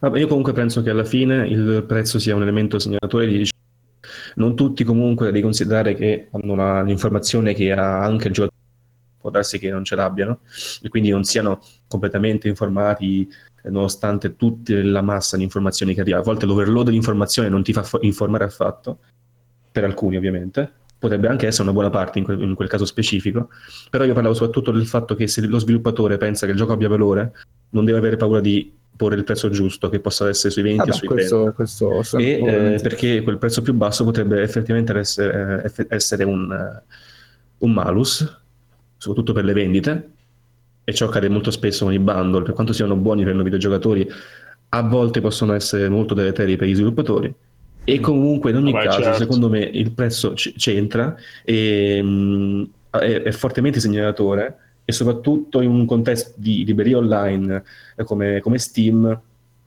alla fine eh, spicca, cioè lo vedi, cioè l'immagine del gioco, il titolo e il prezzo vicino. Quindi secondo me, mm, ovviamente devi mettere in conto anche altre cose, ma io penso abbia la sua importanza eh, e che faccia una grande differenza magari portare un gioco a 5 euro, 4 eh, come portarlo a 19 e può essere Però, una scommessa vabbè, vincente sulle ti, vendite ti, effettuate. Ti fermo subito nel senso che anche una fai, fai l'esempio degli antipodi. Persa. Cioè, io ti parlo di su 40 euro 10 euro di differenza, tu mi parli da 5 euro a 20, cioè stai quadruplicando il prezzo. Nel senso, è, è, è chiaro che così cambia la percezione del spesso, videogioco. Cioè, però cioè, mi stai facendo un esempio che, che è proprio al, al, limite possibile, cioè mi stai prendendo in considerazione la situazione in cui deve uscire il videogioco e lo, svilupp- lo sviluppatore sceglie tra 5 euro e 20 euro, non la trovo una situazione... No, no, molto spesso i sviluppatori, molti, molto spesso l'ho letto, eh, buttano prezzi bassissimi perché sanno che magari non buttano il prezzo bassissimo, non rientrano nella categoria, ad esempio, di Steam, dei prezzi scontatissimi e nessuno li vede molti hanno fallito perché hanno messo un prezzo troppo basso. Questo intendevo, l'ho letto cioè, in vari articoli, varie interviste. Il valore sarebbe stato 20 euro e il prezzo di lancio è stato Molto 5. spesso sì, i sviluppatori, ovviamente quelli che non hanno purtroppo capacità sì, nel sì, senso sì. manageriali in quel senso, eh, buttano, per, dicono ragazzi, senti, questo gioco vale, varrà anche 20, ma se lo mettiamo a 20 nessuno se lo compra, a volte può essere un pensiero errato, a volte potrebbe invece essere una mossa vincente, buttiamola a 5 euro, 6 euro, di sotto quella fascia di prezzo è quella magari più vista su Steam per dire, e lo buttiamo a quel prezzo, e però sembra molto sbagliato. non è un vantaggio pubblicitario, cioè, il, e, e il problema è... non è tanto vantaggio secondo me, quello è il problema che molti pensano che lo sia e alla fine non lo è e sbagliano completamente strategia. Per questo dicevo all'inizio, sì, sì, sì. se il valore che tu pensi lo rispecchi, metti quel prezzo lì. Poi sarà il pubblico a decidere, ma può essere comunque in linea con quello che penserà il pubblico in futuro. The Witness, come ti ho detto, è stato un esempio vincente, è stato 40 euro, un esempio molto esagerato, certo non va sempre così, però anche per Eco è andata male a 22 euro e passa, quindi quindi ehm... secondo te, no, ti chiedo, cioè non so, non faccio nessun tipo di cosa, cioè secondo te è andato male anche perché costa... Cioè non è, non è una, una, domanda ironica, parlo nel caso specifico di, di Eco. Cioè uscire a quel prezzo lì secondo te era proprio... Cioè ha fatto pensare al giocatore che fosse un gioco troppo cheap, eh, troppo... Non lo so, no, perché ecco, per come mi 22 io... più euro, eh, mi pare, 23 come? euro mi pare. Ecco è uscita a 23 euro più. Mm. Non lo so, forse ah, è una concezione troppo complessa. Io forse, non lo so. Più altro perché c'è, adesso hai parlato di The Witness, ma The Witness è stato presentato sul palco delle tre e ne parlavano eh, infatti, prima infatti. che usciva. Eh, sì, ma qualsiasi sito. Ti cioè, pensare, anch'io ero con... mm-hmm. dire. Sei saltato. Eh? Però comunque ragazzi stiamo entrando veramente in un... Senza no, no, ma infatti è un discorso molto stare, complesso, ma io non volevo neanche aprire questo discorso, cioè ho solo detto che comunque è un gioco che cioè, costa abbastanza rispetto a quello che uno può pensare magari adesso che ne abbiamo mm-hmm. parlato, chi ascolta va a vedersi un video, dice ah cavolo 27, cioè con 27 mi ci compro ecco un sacco di altre cose invece che questo tipo di esperienza. Sì, sì, sì, sì. No, ma infatti che eh, si trova gratis a, quasi, certi, cioè, si trova sul Plus, si trova nell'abbonamento Gold, si trova nell'abbonamento Twitch, cioè a me se l'ha no, regalato di recente dappertutto per dire, eh, sto facendo esempi, tutte e due. No, no, era semplicemente per chiudere il discorso, era secondo me, è quello il punto proprio, no? Che Mattia mi dice, guarda, guarda Witness, un buon esempio di come mettere il gioco comunque ad un prezzo, tra virgolette, reale, o magari anche un pelo non, gonfiato. Non tanto buono, è, è, un esempio un po' comunque estremo, però... Sì, sì, sì, però, però cioè, il, il, fatto è proprio lì, cioè, perché The Witness poteva permetterselo? Perché aveva dietro un vantaggio pubblicitario molto potente. Cioè, secondo me il punto cruciale è quello. Poi, eh, cioè, non è tanto il fatto di cioè, metterlo a 5 euro può essere una strategia sbagliata, nel senso che eh, poi non, cerchi di prendere una visibilità che però poi non ti arriva, quindi poi hai pure lanciato il gioco a 5 euro, quindi poi pochi te lo comprano, te lo, te lo comprano a un prezzo stracciato e non rientri. La strategia sbagliata può, posso, posso essere d'accordo. Quello che io aggiungo, diciamo, alla cosa è che eh, c'è a monte, secondo me, il problema appunto del battaggio pubblicitario, cioè è un problema eh, che viene prima, perché se uno ha la possibilità, e purtroppo non tutti ce l'hanno, di apparire eh, come appunto è apparso eh, The Witness, allora a quel punto secondo me il problema del prezzo di lancio non si pone neanche. Cioè che costi poco, tanto, tantissimo, ecco, ripeto, eccezionali prezzi altissimi a parte ovviamente perché se Michigan mi costi 100 no, però eccezioni a parte comunque il prezzo di lancio è, è po- poco rilevante cioè... non entriamo in quei discorsi allora io dico, eh, io all'inizio comunque ne parlai a prescindere dalla forza pubblicitaria, era un ragionamento sul valore eh, del gioco riguardo al prezzo. Se vogliamo poi ampliarlo con tutti gli altri elementi, ovviamente ripeto che secondo me comunque il prezzo è segnalatore e per il fatto di The Witness non è che comunque andare alle 3 ti garantisca il bonus più 40 euro garantiti. E eh beh, insomma, comunque... però se vai sulle 3 e poi tutti parlano di te, hai comunque secondo me già una fetta di pubblico acquistato. Eh, eh. Ma, eh, appunto, no, ma hai tanta visibilità, eh. si può tradurre un disastro. tu guarda per esempio, scusami, guardami per esempio il No Man's Sky di turno. Quante copie ha venduto al lancio, pur essendo quel gioco disfatto che sappiamo essere stato? Eh, perché ha venduto così tanto? Perché ha avuto una visibilità della Madonna e nessuno sì. comunque sapeva come sarebbe stato il gioco, ma sulla fiducia della grandissima visibilità che gli ha dato Sony si è andati all'acquisto eh, di un titolo che poi non era per niente quello pubblicizzato.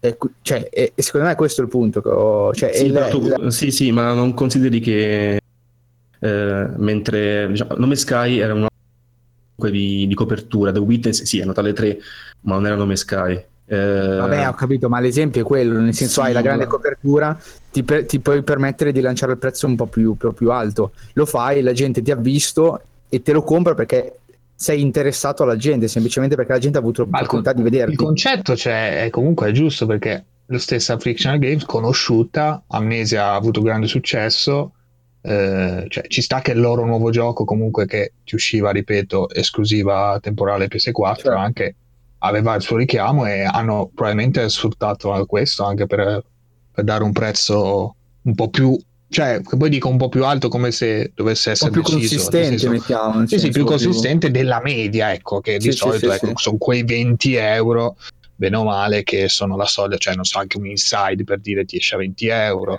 eh, ecco quell'esempio così, cioè quell'indie eh, da una A, diciamo, se no, capito. dirlo così. Comunque, concludere. Comunque, costava 20 euro, parentesi. Mm. Ah, ecco, la, questione del, la, questione del, prezzo io lo mettevo soprattutto in relazione a quei sviluppatori che sottoprezzano i loro giochi eh, non dandogli il giusto valore. Poi sì, tutta sì, la sì. questione della carica pubblicitaria dietro può essere certo. giusta o sbagliata perché può essere un grande vantaggio con un grande disastro mm. e eh, The Witness è un esempio un po' estremo, sì è vero, però è un discorso veramente lungo. Comunque ragazzi, fateci sapere anche voi che ascoltate con l'hashtag Team Mattia e Team Eric e poi questa volta ho vinto io, ci fate sapere stavolta secondo voi ragione. Un'ultima piccola chicca prima di mm, passare ai prossimi argomenti. Soma è stato anche abbastanza faticoso sul punto di vista della produzione in termini monetari. Difatti è entrata in eh, guadagno solamente un anno dopo la pubblicazione. Eh sì. Boh, fine. Poveracci. Poveretti. Poveretti. Va bene, va bene, abbiamo chiacchierato abbastanza. Eric. Cosa? Toccati il naso, abbiamo detto poveretti insieme. Ah, ok, mi tocco il naso, ovviamente. Chissà quante persone staranno passando. Elementari, elementari, non medie. Eh vabbè, noi eravamo piccoli ancora. Voi siete cresciuti prima. Eh, ok, ok. Adesso abbiamo parlato, in realtà devo dire tantissimo, eh, non mi aspettavo una conversazione così lunga, ma ci può stare assolutamente. Eh, ora parliamo, inverto le cose nella scaletta, visto che abbiamo tirato lungo. Se Ale vuole dirci parole sull'endgame di, di Monster Hunter, vuole dirci due cosine, in realtà magari intervengo anch'io, facciamo giusto qualche minuto sì, di dibattito. Dica, dica. L'idea, l'idea era dare qualche considerazione personalissima sul gioco che poi era tra i più attesi alla fine, tra i miei sì. più attesi del... Ma, bah, vabbè, di, di quest'anno... Ah, ci può anche stare, sì, di quest'anno. Comunque era da un po' che non aspettavo così tanto un gioco, visto che ne ho già parlato ai tempi dell'annuncio, cioè del primo video delle tre, sempre qua su TriCast. Ne avevo parlato, ne avevamo già parlato nelle prime ore di gioco. Sì, sì, Adesso diciamo dopo... Coglioni, insomma. Abbiamo fatto sì, abbiamo fatto lo sketch e tutto quanto, quindi insomma avete capito che abbiamo giocato a questo gioco e, e non poco. Un mese e mezzo, praticamente un mese e mezzo dopo, quasi due, dopo casa, 100, 180 ore, 180 ore, diciamo che sono arrivato alla fase ovviamente discendente del gioco, eh, quindi cioè, non, è che, non è che non ci sto giocando più e non lo giocherò più, ma bene o male non è che mi metto lì, me lo avvio, mi faccio le robe, perché cioè, adesso sono arrivato al punto in cui eh, si aspettano i nuovi contenuti, ecco, diciamo, sì, sono saturo e aspetto i nuovi contenuti per riprenderlo, comunque aspetto anche un po' di, un po' di tempo che mi venga di nuovo voglia. Certo.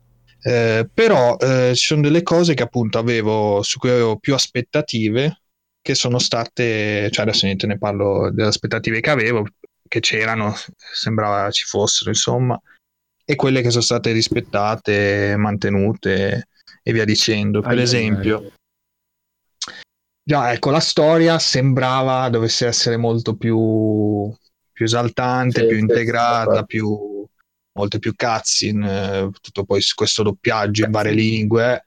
Alla fine, niente, cioè, sono veramente, veramente poca roba, cioè carina, però non parliamo ecco, di, di una storia che può rivaleggiare con magari un, un, un brutto JRPG, ecco, diciamo. Eh, cioè non può rivaleggiare neanche con un brutto JRPG perché parliamo proprio, eh, cioè è semplicissima, è come gli altri sostanzialmente, eh, è come il 4, come il 3, cioè giusto proprio un piccolo pretesto, cioè semplicemente qualche cazzo in doppiata, qualche cazzo in doppiata in più, basta, cioè non c'è nient'altro, poca roba, però vabbè, cioè nel senso, diciamo che alla fine fine, cioè quando comunque arrivano i titoli di coda, un po' di, un po' di lacrimucce, un po' di eh, però è finito, peccato. C'è stata, quindi vabbè, dai, tutto sommato. Sì, sì. Tutto sommato mi, mi sono divertito. Mi, sì, diciamo che la, la, la, considerazione nasce dal fatto che eh, ovviamente parole loro, quindi super opinabili. Sì, esatto. Eh, il gioco eh, dove, doveva avere, almeno si diceva, dovesse avere una trama abbastanza corposa. Sì. Cioè, questa era stata la loro, la loro dichiarazione e, e non è, in questo senso il gioco è deludente nel senso che manca di qualsiasi voglia trama eh, di, di, questo tipo eh, in un certo senso il Nioh è più complesso e, e, questo la dice tutta praticamente su, su quello che è la, la storia sì, più che altro eh, all'inizio sembrava anche che ci fossero delle missioni un po' più articolate, sì, diciamo un po' più stile appunto gioco, gioco classico, no? più che mostrate tipo che ne so sì, all'inizio senza fare spoiler, però vabbè c'è una missione in cui spoiler. tu accompagni, accompagni due personaggi che loro trainano un, un carro che è abbastanza tipica, cioè negli altri Monster non, esiste, non esistono missioni dove ci sono altri personaggi all'interno della mappa però cioè sì, veramente è una questione di camminare un attimo con questo carro e arriva, arriva il mostro e combatti il mostro stop cioè. per pensare in realtà cioè, veramente cioè, è solo quella volta lì compare questa cosa qua e poi non è mai più eh, eh, esatto. reutilizzata da nessuna parte veramente è, è successo sì, talmente sì. tante ore di gioco fa che manco me lo ricordavo più giusto per sì, sì, perché c'è una simile storia praticamente un po' un pretesto come missione giusto per farti eh, sì, sì, vabbè proprio, un po' di storia ce l'aveva perché c'è la missione del carro poi basta. Sì, sì, tra l'altro lì si vede pure un personaggio che poi tipo sparisce, dice che cazzo sì, e poi alla fine, ah, eccolo quel personaggio lì che sembrava un personaggio importante invece, Pronto. vabbè. E anche tipo potevano forse integrare un po' di più anche questi personaggi secondari, magari farli, eh, anche farli combattere, perché no, cioè alla fine, boh, potevano anche darti una mano così come, come NPC senza che, senza sì, che sì, fossero sì. troppo sgravi, cioè, ma alla fine davano un po' più di spettacolarità, così, come la classica missione dello Zora Magraros, che insomma sei lì che combatti sto mostro enorme, grosso come una montagna, però non hai cioè non c'è nessuno che combatte con te, tutti ti parlano, ma non c'è nessuno da solo che, che sposti queste palle di cannone e ti dà, ecco, ti dà quel quell'impressione così di, di pochezza, di, di, dispiacere quasi. Che... Guarda, quella è proprio, proprio una brutta missione perché, eh, come ha detto Ale, eh, e, e, mi ripeto per, per, enfatizzare il concetto, cioè eh, in questa missione è una missione importante in cui teoricamente tutti partecipano perché è una cosa che un solo uomo non può fare, cioè proprio tecnicamente e fisicamente sì, è impossibile. Ma poi quando inizia la missione, cioè sei veramente da solo, ma la cosa secondo me più assurda è che sono presenti eh, due NPC che caricano i, i cannoni, tra l'altro sono tipo sei cannoni, di cui so, e ci sono solo due persone a caricarli, eh, caricano i cannoni e manco sparano. Cioè loro portano le palle sui cannoni, su uno, ognuno è associato ad un solo cannone, e cioè se la caricano e poi stanno fermi lì ad aspettarti sul cannone. Missione compiuta. Eh, cioè, effettivamente quella secondo me è proprio la missione più, più brutta che... Sì, ma più che altro bastava mettere... Più... Cioè, tu per dire fai la cosa che ok, tu fai caricare il cannone a un NPC, così tu poi vai lì e puoi sparare tu sì, che sì, magari sì. c'hai il bonus per fare più danno, per dire no, che c'è presente il bonus, quindi ci può stare a livello di giro di gameplay, però minchia, mettimi poi dall'altra parte, magari bastava fare anche un punto, una, una, un ponte, un pezzo di, di, quel ponte per dire non accessibile, ma dove c'erano magari tre o quattro personaggi che sparavano anche senza fare sì, danno, sì, però davi capito spettacolarità al tutto, no? Sì, sì, bastava sì, fare delle cose del come, genere. Invece... Come l'arma speciale da, da attivare, eh, quella è la cosa più, più, più ridicola forse perché questa arma speciale per, per intrappolare il mostro, cioè che veramente è, è, l'arma suprema, no? Cioè, senza quest'arma praticamente non sarà possibile portare a termine la missione, moriamo tutti.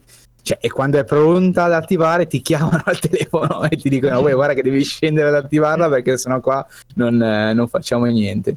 Eh, è, è, quella missione lì è veramente secondo me desolante, proprio mm. pensata male, cioè pensata per avere tanta gente dentro ma poi è vuota. Cioè, forse eh, fatta sì, in 4 sì, magari cambia un po', perché comunque in 4 ci si riesce a distribuire tra i vari cannoni in maniera più consistente, eh, eccetera. Ma già fatta in 2 è veramente desolante, è poverissima.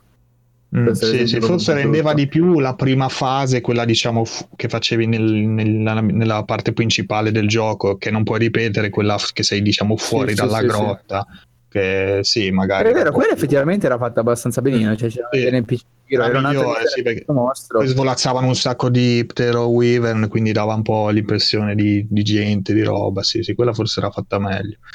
Vabbè, comunque, insomma, a parte questo, diciamo che del gioco ne abbiamo già parlato. No, un'altra cosa però che mi ha deluso abbastanza è eh, come hanno gestito l'online, nel senso io quando giocavo da solo negli altri, meno male poi questo qua me lo immaginavo, me lo sognavo, no? come ah, adesso mi sparerò chissà quante missioni online con altra gente, cacce a quattro di mostri grossissimi, fortissimi che sono difficili da tirare giù e robe varie. Invece diciamo che boh, questa scelta che sì, cioè non si comprende molto bene, cioè sta lobby di, da 16 giocatori, quindi tu entri nella partita, trovi quei giocatori lì, allora le missioni sono praticamente solo di questi giocatori. E cioè, boh, eh, non so, cioè su Wii, eh, adesso magari ricordo male, ma mi sembra che addirittura su Wii nel 3, nel 3 eh, c'era c'era appunto classi- il classico non matchmaking, però cioè tu aprivi la, la, bacheca e vedevi tutte le missioni attive in quel momento, ma di tutto il server, capisci? Quindi sì, tu ti inserivi a seconda di quello che volevi fare. Poi ok, poi eri solo in quattro, però comunque cioè, il party da uno, uno su quattro c'era, erano varie missioni. Qua invece è più complesso e diventa più complesso e difficile nel momento in cui arrivi all'endgame che devi fare determinate missioni che non sono facili da trovare, cioè potessi non avere perché appunto parliamo di, delle taglie temprate che sono praticamente la parte endgame del gioco, ovvero questi mostri potenziati che ti droppano degli oggetti in grado di forgiare altri oggetti che sono l'elemento più casuale del gioco, se vogliamo andare a vedere, quello che più ti permette di con- configurare al meglio la tua build. Perché per esempio nei precedenti cosa succedeva? Tu potevi, c'erano diciamo gli amuleti e i gioielli, no? Come ci sono qua, amuleti e gioielli, però nei precedenti tu potevi craftare tutti i gioielli che volevi di qualsiasi tipo, ovviamente dovendo prima cacciare il mostro e ricevere gli oggetti, ma dovevi cercare eh, con, ele- con, elemento di, quasi, di, casualità gli amuleti, quindi tu picconavi, eh, picconavi le, le varie, i vari minerali, trovavi gli amuleti, li, li sistemavi, ecco, ti appariva un amuleto indefinito che ti dava più 5 attacco, più 7 difese, a, a caso una ipotesi. Qua invece hanno cambiato, quindi tu puoi eh, craftare l'amuleto, ma i gioielli te li devi fare, eh, cioè in realtà alcuni li puoi craftare tu scegliendo, ma sono pochi, in realtà sono alcune resistenze eh, elementari, Beh, alcuni attacchi elementari di status, sì, sì, eh, quello della difesa e basta. Tutti quelli più forti, ovviamente di vario livello, tra l'altro 1, 2 o 3, li devi trovare tu e per trovarli puoi praticamente fondere dei gioielli in tuo possesso o eh, cioè sì, fondere, usare vabbè, un rituale, comunque un, un elemento del gioco e, e, trovarne alcuni a caso. Quindi, sì, sostanzialmente cioè, prendi più pietre, le unisci insieme e ti genera sì. una di quelle pietre che do, droppi. Perché Però per unire queste pietre devi avere degli altri oggetti che sono quelli che dicevo prima, del, appunto dei sì, temprati. No, dicevo semplicemente per spiegare un attimo meglio perché queste, queste pietruzze come, come, si prendono, sostanzialmente uno finisce la missione e nelle ricompense della missione si trova anche queste pietre che però non sono subito eh, targate con il proprio nome, sono delle pietre generiche che poi vanno tra virgolette rerollate casualmente nel momento in cui vengono tra virgolette valutate, o almeno così dice il gioco. E c'è questa funzione interna affidata a un, a un NPC che ti permette di eh, utilizzare diverse pietre per ricrearne diciamo un'altra di queste casuali. Mm, esatto. Poi la, la, il crafting non è affatto certo, è come se fosse una sorta di, di loot box per dire così. Eh, sì, quindi sì, esatto. cosa fai? Butti dentro le tue sperando appunto che quella casuale che ti esca sia, sia buona, ecco, così, così, così funziona, ecco. Sì, sì, adesso sembra complesso, ma in realtà c'è una cavolata. Sì, sì, Però sì, spiegato così è un po' complesso perché ovviamente facendo taglie, oggetti, oggetti, altri oggetti, più altri oggetti, non si capisce. Comunque. Sì, sì.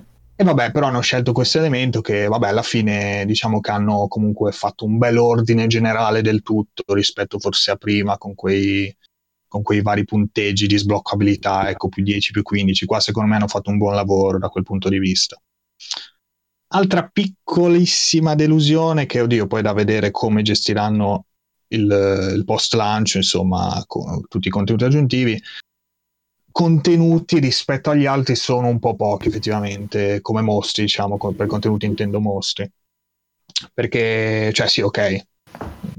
Sono pochi basta semplicemente. Sono meno quindi arrivi a farli tutti prima naturalmente e, e, niente. Cioè dopo che li hai fatti tutti diciamo che hai un po' quella cosa lì ok poi hai da fare i set li devi rifare varie volte e fin qua ci siamo cioè il gioco è così però non hai, ah cavolo, adesso però mi faccio sto set così faccio quell'altro mostro, mi faccio questo così, cioè arrivi al cap e eh, stop, ma prima o poi ci arriveresti comunque, quindi non è, ma non è tanto una questione. Ho sentito, scusa Alessio, ho sentito che, visto che questo qui era un po' il capitolo più mainstream, no, tra virgolette, cioè i mostri sono tutti, un po' tutti delle lucertole, mezzi tirannosauri, è vero? Si, si somigliano un po' tutti o c'è sempre varietà, diciamo, tra i mostri? No, assolutamente, no, no, no assolutamente. No.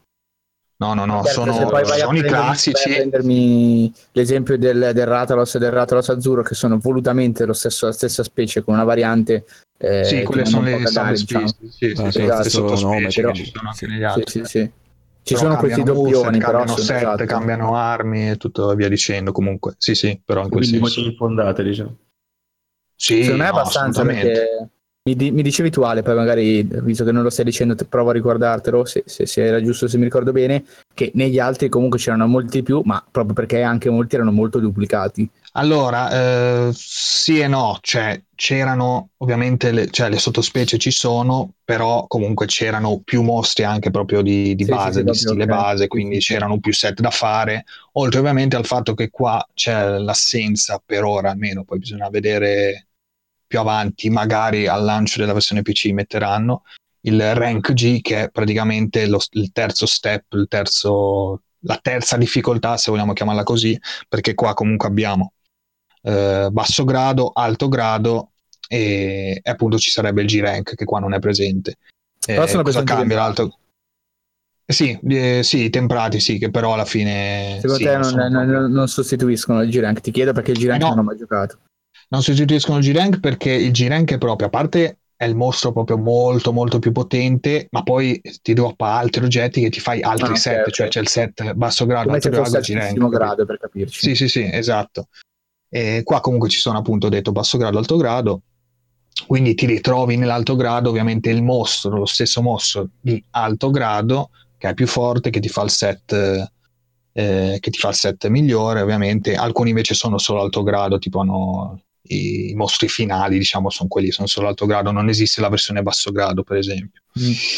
E quindi niente, cioè, la delusione in realtà, cioè, da un punto di vista sono deluso, dall'altro invece dico forse è meglio così perché avrebbe richiesto veramente, veramente tanto tempo. Cioè, io adesso non so, ma una mole di contenuti tipo l'XX cioè lì veramente partivano le 300 ore per arrivare allo stesso punto in cui Due magari sono, sono arrivato qua con questo Word, quindi cioè, mi sta anche bene che, anche perché questo poi è il primo, secondo me, cioè il primo step evolutivo della serie, quindi ci sta che siano andati magari più, si siano tenuti un po' più stretti e vedremo insomma il futuro poi vabbè, comunque sì. dopo un po' appunto la saturazione arriva, quindi mi sta anche bene essere arrivato a un certo punto e dire ok, adesso mi aspetto i contenuti con calma, quando escono me li faccio senza avere magari troppa pressione, troppa confus- confusione di, di, mille robe ancora da fare, poi insomma la voglia vabbè cala, ma è normale dopo un po', quindi poi si riprende, tutto, tutto così. Però cioè, il gioco assolutamente straconsigliato, rimane uno dei migliori, dei migliori proprio giochi in generale secondo me eh, attualmente e come Monster Hunter ottimo proprio, cioè provatelo se ne avete l'occasione perché hanno fatto, hanno fatto un buon lavoro, cioè hanno sì, migliorato infatti... t- tutti i vari aspetti, cose assolutamente. Infatti io invece il mio giudizio da eh, turista della, della, serie, nel senso che questo è il primo che, che prendo gioco dall'inizio alla fine c'era proprio l'intento di, di finirlo. Eh, io sono abbast- rimasto abbastanza sorpreso in realtà per, per, i motivi opposti, nel senso che non essendo un giocatore delle serie, quindi non avendo certe aspettative, e questo magari in qualche modo è anche sbagliato perché non è la prospettiva reale, eh, in realtà sono rimasto molto contento di, principalmente di due cose. La prima cosa è che eh, il combat system è una cosa eh, devastante, cioè eh, non mi stanca tra virgolette mai. Ok, adesso anch'io ho raggiunto un periodo di saturazione come Ale, aspetto nuovi contenuti senza nessuna fretta, ma eh, ho fatto cioè, 190 ore eh, e se adesso mi chiedeste magari di fare una missione in coop o di, di farmi un altro mostro, magari uno anche che ho già titolato mille volte, eh, non, non, mi dispiacerebbe così tanto proprio perché è proprio bello combattere, cioè costruito bene, soddisfacente. Eh, mi, ha mi ha veramente colpito sotto questo punto di vista. Eh, l'altro invece è la quantità di contenuti che sempre specularmente ad Ale, che invece avendo una prospettiva reale dei giochi passati eh, può dire essere inferiore rispetto alla norma, per me invece il numero di, di cose da fare è stato eh, mo- molto elevato, cioè se siete giocatori che comunque non vi siete mai approcciati a Monster Hunter, eh, secondo me questo discorso per voi, per la vostra percezione, eh, non vale, nel senso che comunque è un gioco ris- sì, rispetto no, alla media è sì, pieno sì, zeppo di contenuti. Sì, eh, vabbè, quello sì, sì, è spaventoso, certo. Cioè, su- non, non abbiamo né torto né, né io né Ale, c'è solo io faccio la stessa medaglia. Cioè, ascoltate Ale se siete magari uno che eh, comunque ha già giocato qualche Monster Hunter, ha già idea di, di, di, di, cosa propone un vecchio Monster Hunter nella sua totalità. Ascoltate me invece se a Monster Hunter non ci avete mai giocato e questo, questo World vi, vi attira per, per, miliardi di ragioni. Ecco. Ma pensiamo sì, sì, ma se volete cominciare... Gratuiti. Certo, no, contenuti gratuiti, ma se volete cominciare, ecco, World assolutamente perché Ecco, cioè, ma, ma, non tornate neanche i prossimi, I prossimi saranno, cioè, saranno su, su, questo stile e, e continueranno ad ampliare questo modello, speriamo, speriamo nel, nel, meglio possibile. Solo io in attesa della release su PC vado a giocarmi gli altri. Perfetto. va bene, va bene. Allora adesso chiudiamo l'argomento Monster Hunter e io e Mattia ancora, parlerà yes. ancora Mattia, ragazzi, mi, mi dispiace. Ma sto zitto, tutto, tutto, adesso stavo zitto perché parla di Monster Hunter adesso. esatto. Eh, hai fatto, hai fatto un'ora su Soma e Frictional, però eh, volevo ricordartelo che... Eh, ma tu no, eri il cazzo, quindi abbiamo aggiunto eh, Scherzi a parte. Abbiamo preso la palla al balzo weekend scorso per provare la final beta di eh, Sea of Thieves in uscita il 20 palla marzo. di cannone al balzo? La palla di cannone, esatto, queste battute incredibili, stacca, stacca, vedo basta, che siamo mutato infatti. Ciao Alessio. Eh, non parlare mai più. e abbiamo parlato del demo di Sea of Thieves, io e Mattia in co-op sulla stessa nave e, e, niente, volevamo magari portare una breve. In realtà cioè, non ci abbiamo giocato tantissimo, quindi abbiamo un po' poca roba da dire. Una prima eh, impressione, diciamo. Una prima impressione, un primo sguardo. Uh. un, un, un, primo sguardo no. eh, di 40 minuti. Di 40 minuti. È un gioco di merda, chiaramente. allora, abbiamo pensato, gioco brutto. I primi 3 secondi, i primi 20 minuti abbiamo pensato. sì, sì, sì. Eh, perché allora abbiamo avviato il gioco, ci siamo invita- invitati, tra l'altro per aggiungersi agli amici è una cosa stranissima, cioè bisogna aprire un'altra finestra. Xbox, cioè anche per peggio dei, cioè, dei non... codici amico? no. eh, almeno codice amico dici vabbè è un sistema di merda però so cosa devo fare lo faccio eh, è un po' lunghetto perché il codice amico è lungo e lo fai però lì non si capiva bene lo invitavo ma non gli arrivava poi a me invece era arrivato ce l'avevo nella lista amici l'ho invitato ma lui ancora non mi vedeva cioè non stato un po' di trambusto, anche perché nessuno di lui aveva mai giocato su, sulla piattaforma, tra virgolette, ufficiale di, di sì, Microsoft, Windows, che sì, è poi eh. quella di Windows 10 con, con X, Xbox. Yes. Ehm, e vabbè, ci siamo invitati, abbiamo iniziato a, giocare. Eh, a meno, avremmo voluto iniziare a giocare. eh, peccato che per i primi eh, buoni 40 minuti, 45 minuti. No, dai, diciamo 20-25, dai, 40 20 minuti. solo? Sì, sì, dai, perché sì, abbiamo capito. Facciamo mezz'oretta per, per venire incontro entrambi. Sono sembrate 3-4 ore, però erano 25 minuti. Cioè, cioè eh, ci ha spawnati nella mappa con la nostra nave, ma non si capiva, capiva cosa cazzo dovessimo fare. Cioè, Ottimo. non c'erano pulsanti da, da pigiare, non, non c'erano... Niente, non c'era. Cioè, il gioco era carino, eri su questa cazzo di isoletta, punto andavi in giro, non c'era nulla, non, non si, cioè veramente siamo rimasti 30 minuti a parlare, a dire ma prendi la nave, andiamo, poi siamo morti più volte con la nave andando in giro eh, completamente a caso, fino a che 30 minuti dopo eh, siamo sbarcati, o forse ci ha spawnato, adesso non ricordo più. Sì, ci ha spawnato per fortuna, altrimenti forse avremmo rimasti altri 3-4 ore a eh, Eravamo ancora lì, eravamo ancora lì adesso. sì, sì, sì. Eh, ci ha spawnato su un'isola con degli NPC eh, e parlando, tra l'altro più volte, più riprese, cercando l'NPC giusto, siamo riusciti a comprare una, una di queste quest. Dico comprare, avevano costo zero, però era, sì, era assegnata la monetina zero, quindi si acquistano. Sì. Eh, e abbiamo comprato, ok, abbiamo preso la missione, sono passati altri 10 minuti in cui non riuscivamo a capire come, come, come, esatto, cioè come dovessimo seguirla questa missione eh, fino a poi capire che in realtà la meccanica secondo me è molto carina, però cioè, me lo devi scrivere che bisogna fare quella roba lì. Io non ci arriverò mai, cioè, ci siamo arrivati ma abbiamo perso un po' di tempo. Uno dice Dark Souls, Dark Souls, questo è peggio. eh sì, sì, no, ma perché assolutamente non c'è nessun tipo di indizio su cosa devi fare. Cioè non... cosa, cosa bisogna fare? Bisogna comprare la mappa, comunque comprare la quest da, dall'NPC, salire sulla tua nave con la tua ciurma andare in questo tavolino dove appunto si eh, propongono alla ciurma le missioni comprate, la ciurma vota le missioni, quella più votata, eh, viene, co- comincia, no? E, cioè, però veramente sta cosa senza mai aver letto nulla, senza nessun tipo di indicatore è che dura, ti dica dove andare, è, è, veramente io, perché io spero se metti la cosa giusta non sai se continua. Cioè. Esattamente, perché eh, dopo quando, quando accetti la missione, per sapere dove andare, devi aprire le mappe piccoline relative alla missione, cioè ti dà una ghiera, se premi si apre una ghiera di oggetti in cui ti infila le mappe piccoline. Queste mappe piccoline indicano su ogni isoletta, la, la mappa grande è piena di isolette, la mappa piccolina ti mostra solamente l'isoletta, una sola, senza un contesto intorno. Quindi la Quindi, mappa è enorme comunque. Cioè la mappa è enorme, tu hai le mappiette piccoline che ti fanno vedere la forma della singola isola su cui, su, dove devi andare e poi devi cercare nella mappa grande la posizione marchiarla e a quel punto parti con la navigazione che è completamente manuale, quindi il marchio serve solo per la collaborazione tra i giocatori, diciamo, eh, e partire, arrivare all'isola, scavare nel punto giusto, prendere il forziere, portarlo indietro e poi portarlo nell'NPC per finire, venderglielo e finire la quest. Diciamo che è anche carino, coinvolgente il fatto che devi capire che isola è sulla mappa, quindi uno sì, è sotto sì. coperta a controllare la mappa e controllare il nord, sud, nord-ovest, nord-est e così via. L'altro usa il timone, poi eventualmente c'è uno che usa, che abbassa la vela per guadagnare velocità per sfruttare il vento, chi alza l'ancora, quindi un po' tutto è concatenato, la gestione della nave fatta, sembra abbastanza, fatta abbastanza bene, richiede comunque secondo me questo gioco dovrebbe esserci scritto sulla custodia obbligatoriamente un gruppo per giocare, perché da solo non te ne fai sì, sì, nulla. Sì, cioè, assolutamente. Possibile anche, guidare, cioè, anche manovrare la, la, nave è impossibile da soli, a meno che non fai un po' di multitasking. Però. Cioè. No, no, è vero, è vero, perché ehm, come, come, come dice Mattia, eh, per guidare la nave bene, cioè eh, per, cioè proprio per muoversi in maniera efficiente, visto che non si può andare a sbattere perché sennò rovini la nave, eccetera, quindi bisogna guidarla bene sta, sta nave.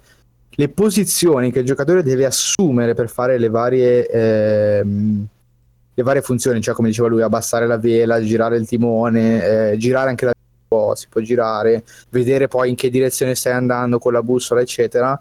Cioè, le posizioni che devi assumere sono proprio distanti tra loro. Di conseguenza è veramente difficile da solo guidare sì, la nave in maniera... È fatta apposta per la coop, sicuramente. Però, eh, cioè, secondo me questo è il, è il solito è la solita roba a doppio taglio, cioè nel senso, eh, per chi ha il gruppo di amici che ci può giocare, cioè, questo deve essere veramente la fine del mondo. Perché c'è la nave, la nave ti prendi la nave grossa, ci entri dentro in quattro su sta nave, ognuno ha qualcosa da fare, nessuno sta a guardare, tutti si danno delle indicazioni, c'è quello che guarda e dice no, vira un po' più a destra, oppure l'altro che dice no, guarda che c'è la tempesta, è meglio Chi si abbassa cannoni, se devi combattere. Esatto. Cioè.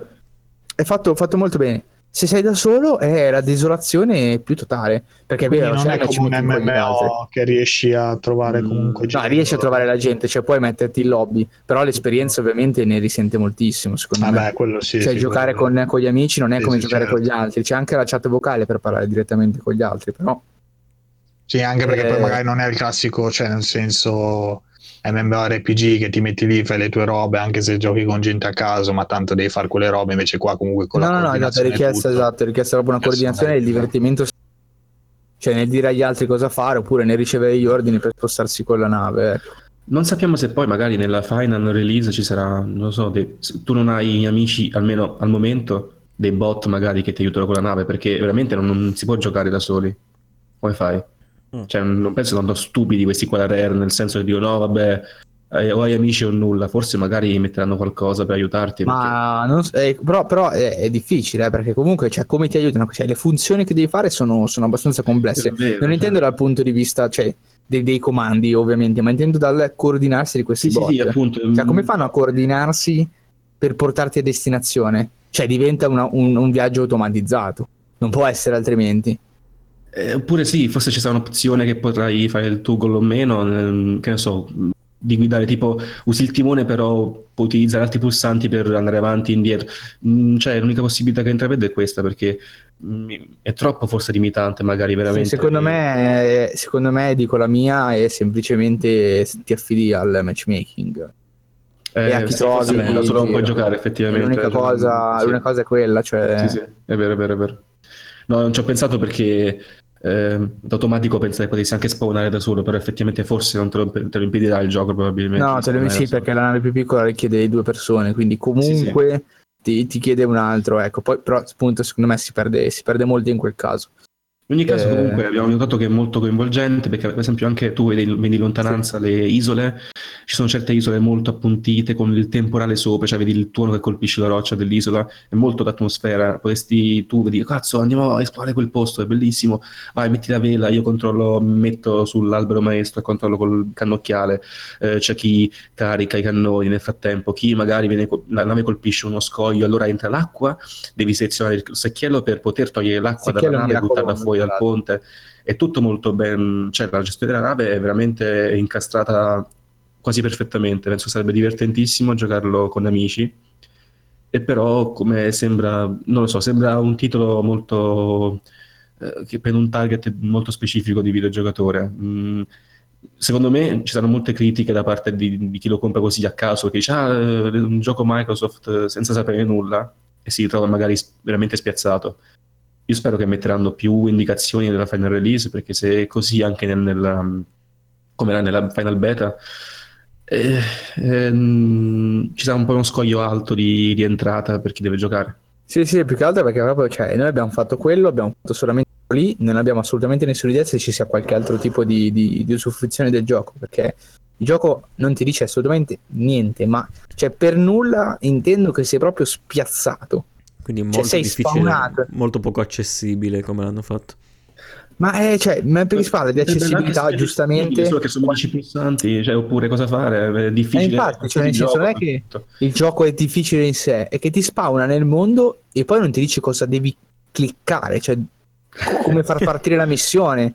Cioè, cosa... Io capisco che ci si possa lamentare a un certo punto se i giochi li fanno con gli indicatori da tutte le parti che fra un po' schiacci un tasto e gioca da solo. Posso capire che quello è un'estremizzazione che, che dobbiamo evitare, ma co- così siamo alla parte opposta. Proprio cioè, ti spawnano, non, non, sai dove devi andare, cosa devi fare, come si prende la missione.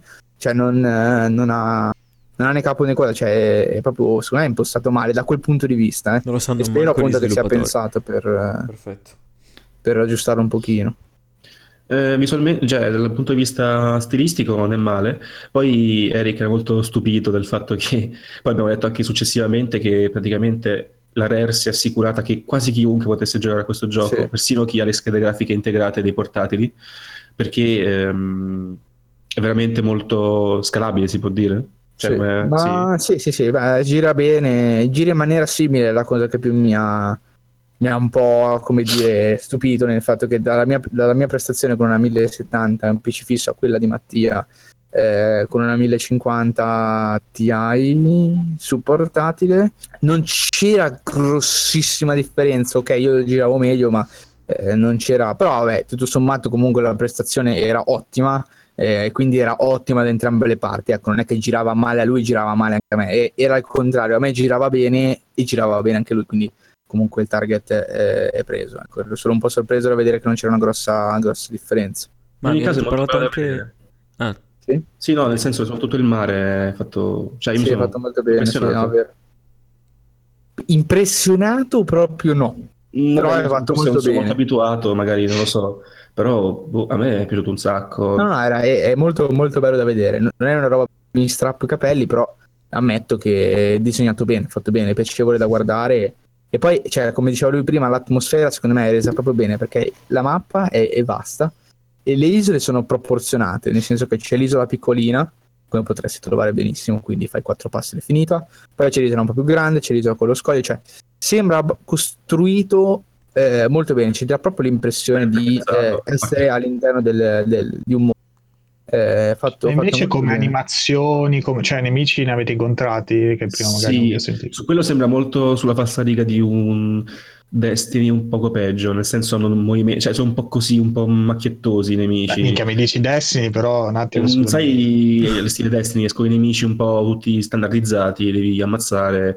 No, eh, però a livello di animazioni, cioè io avevo visto i video di quando lo presentavano, c'era imbarazzante, cioè che sparavi con sta pistola, non è molto migliorato. Eh? non è molto sì, migliorato. No, no, infatti quello che chiedevo, cioè è migliorato, comunque ti dà nel senso ti dà soddisfazione, ti dà impatto, mi sembra non, che stava dicendo questo. Ecco. Sparare forse no. Mm, ti, no, no, no ma non sparare, cioè in generale comunque l'azione che compi, le, le azioni, cioè le azioni che compi. Ah, secondo me l'azione di combattimento è semplificata al massimo del massimo, almeno quello che abbiamo potuto vedere noi.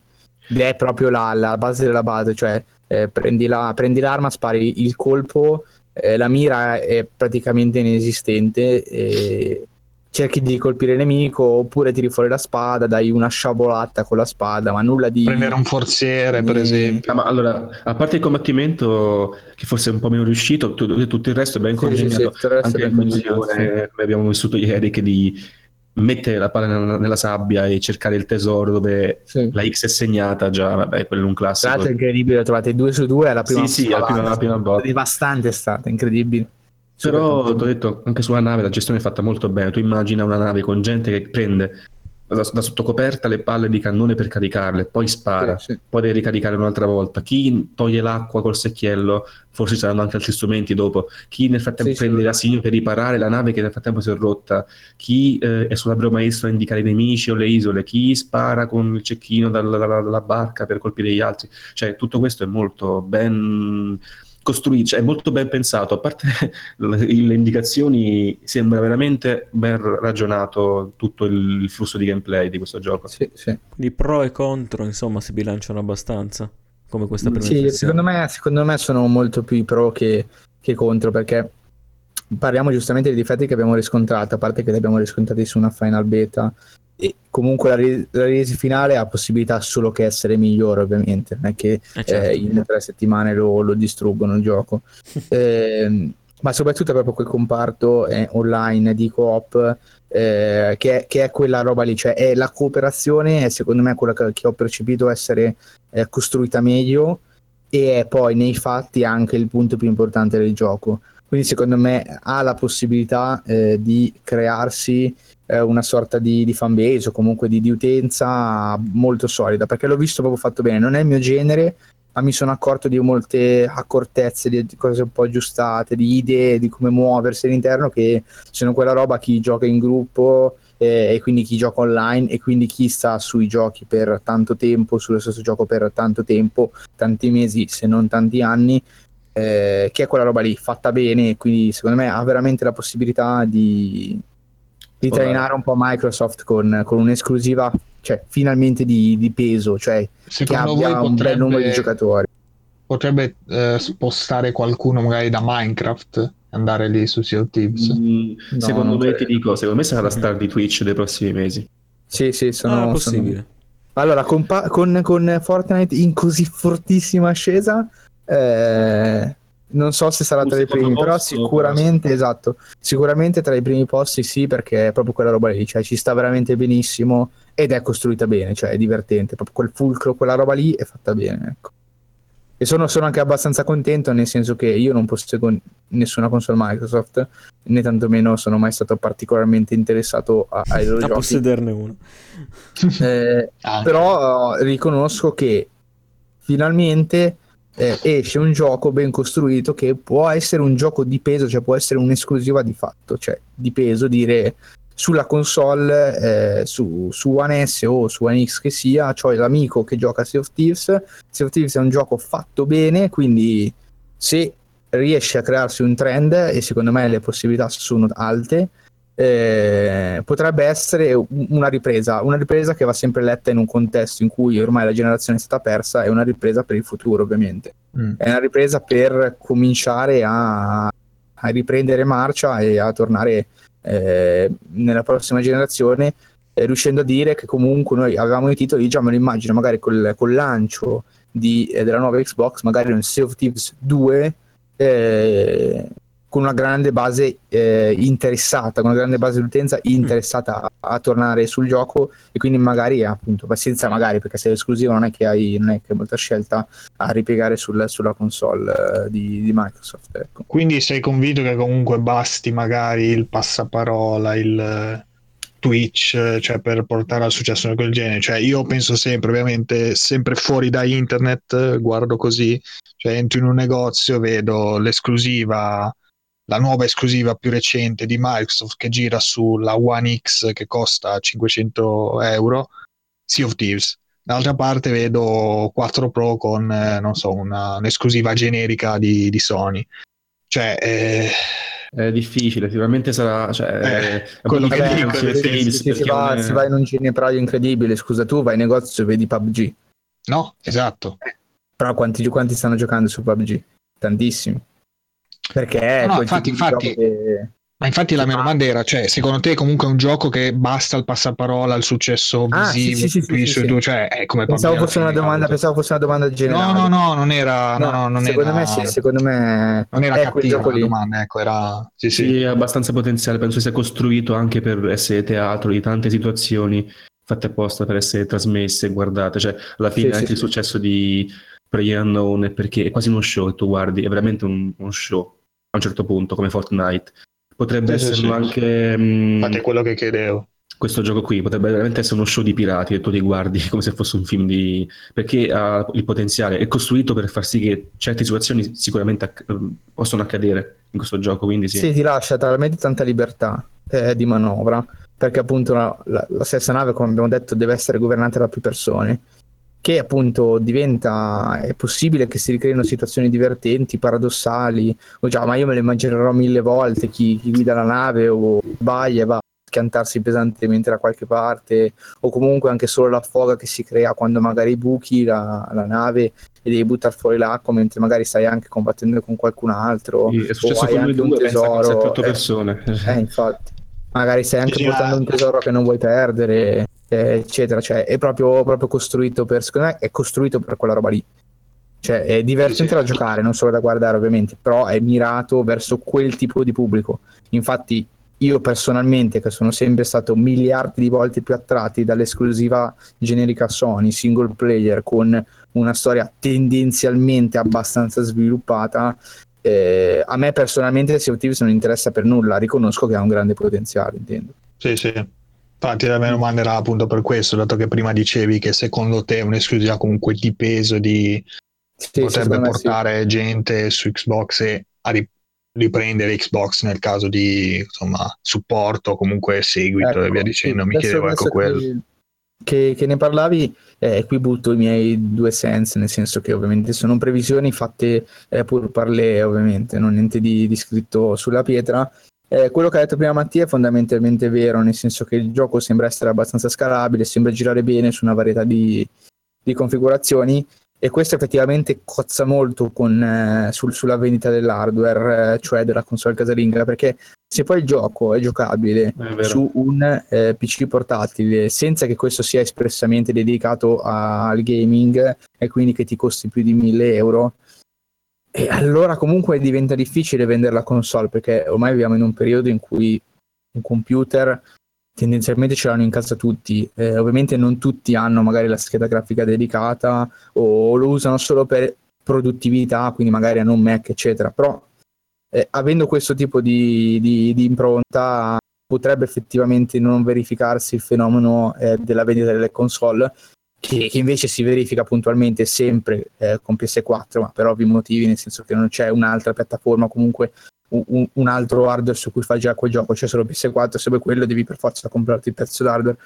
In questo senso invece potrebbe non accadere con, eh, con Sea of Thieves, che si fa forte un pochino di quello che hanno sempre fatto eh, i MOBA, che sono quello di eh, essere proprio graficamente poveri. Eh, nel caso di MOBA che esistono da tanti anni sono rimasti anche a configurazioni eh, di implementazioni vecchie, proprio per supportare anche sistemi non aggiornati da diversi anni, e offrirsi a un pubblico più vasto senza però vendere un altro hardware.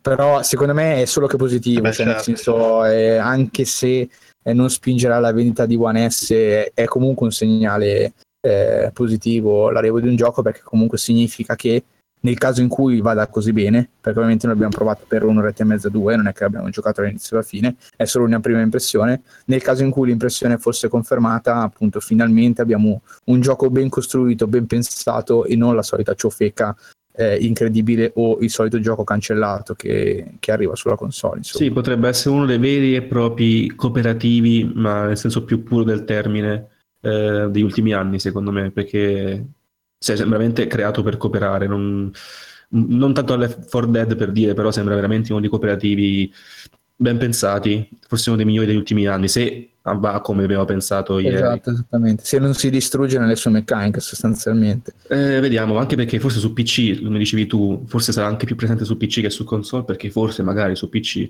c'è una comunità un po' più solida riguardo allo streaming, sì, sì. non so, forse questo è anche un motivo. Sì, sicuramente, sì, sì. Tra l'altro mi è venuta in mente un'altra domanda, quindi secondo voi Microsoft, visto che allora pre- si è presa PUBG, comunque adesso poi non si sa quanto, quanto rimarrà insomma eh, esclusiva Xbox, però c'ha PUBG, si è comprata Minecraft, eh, adesso c'ha Sea of Thieves, eh, City of Decay 2, tra l'altro pure un altro gioco comunque cooperativa 4. Sì, sì.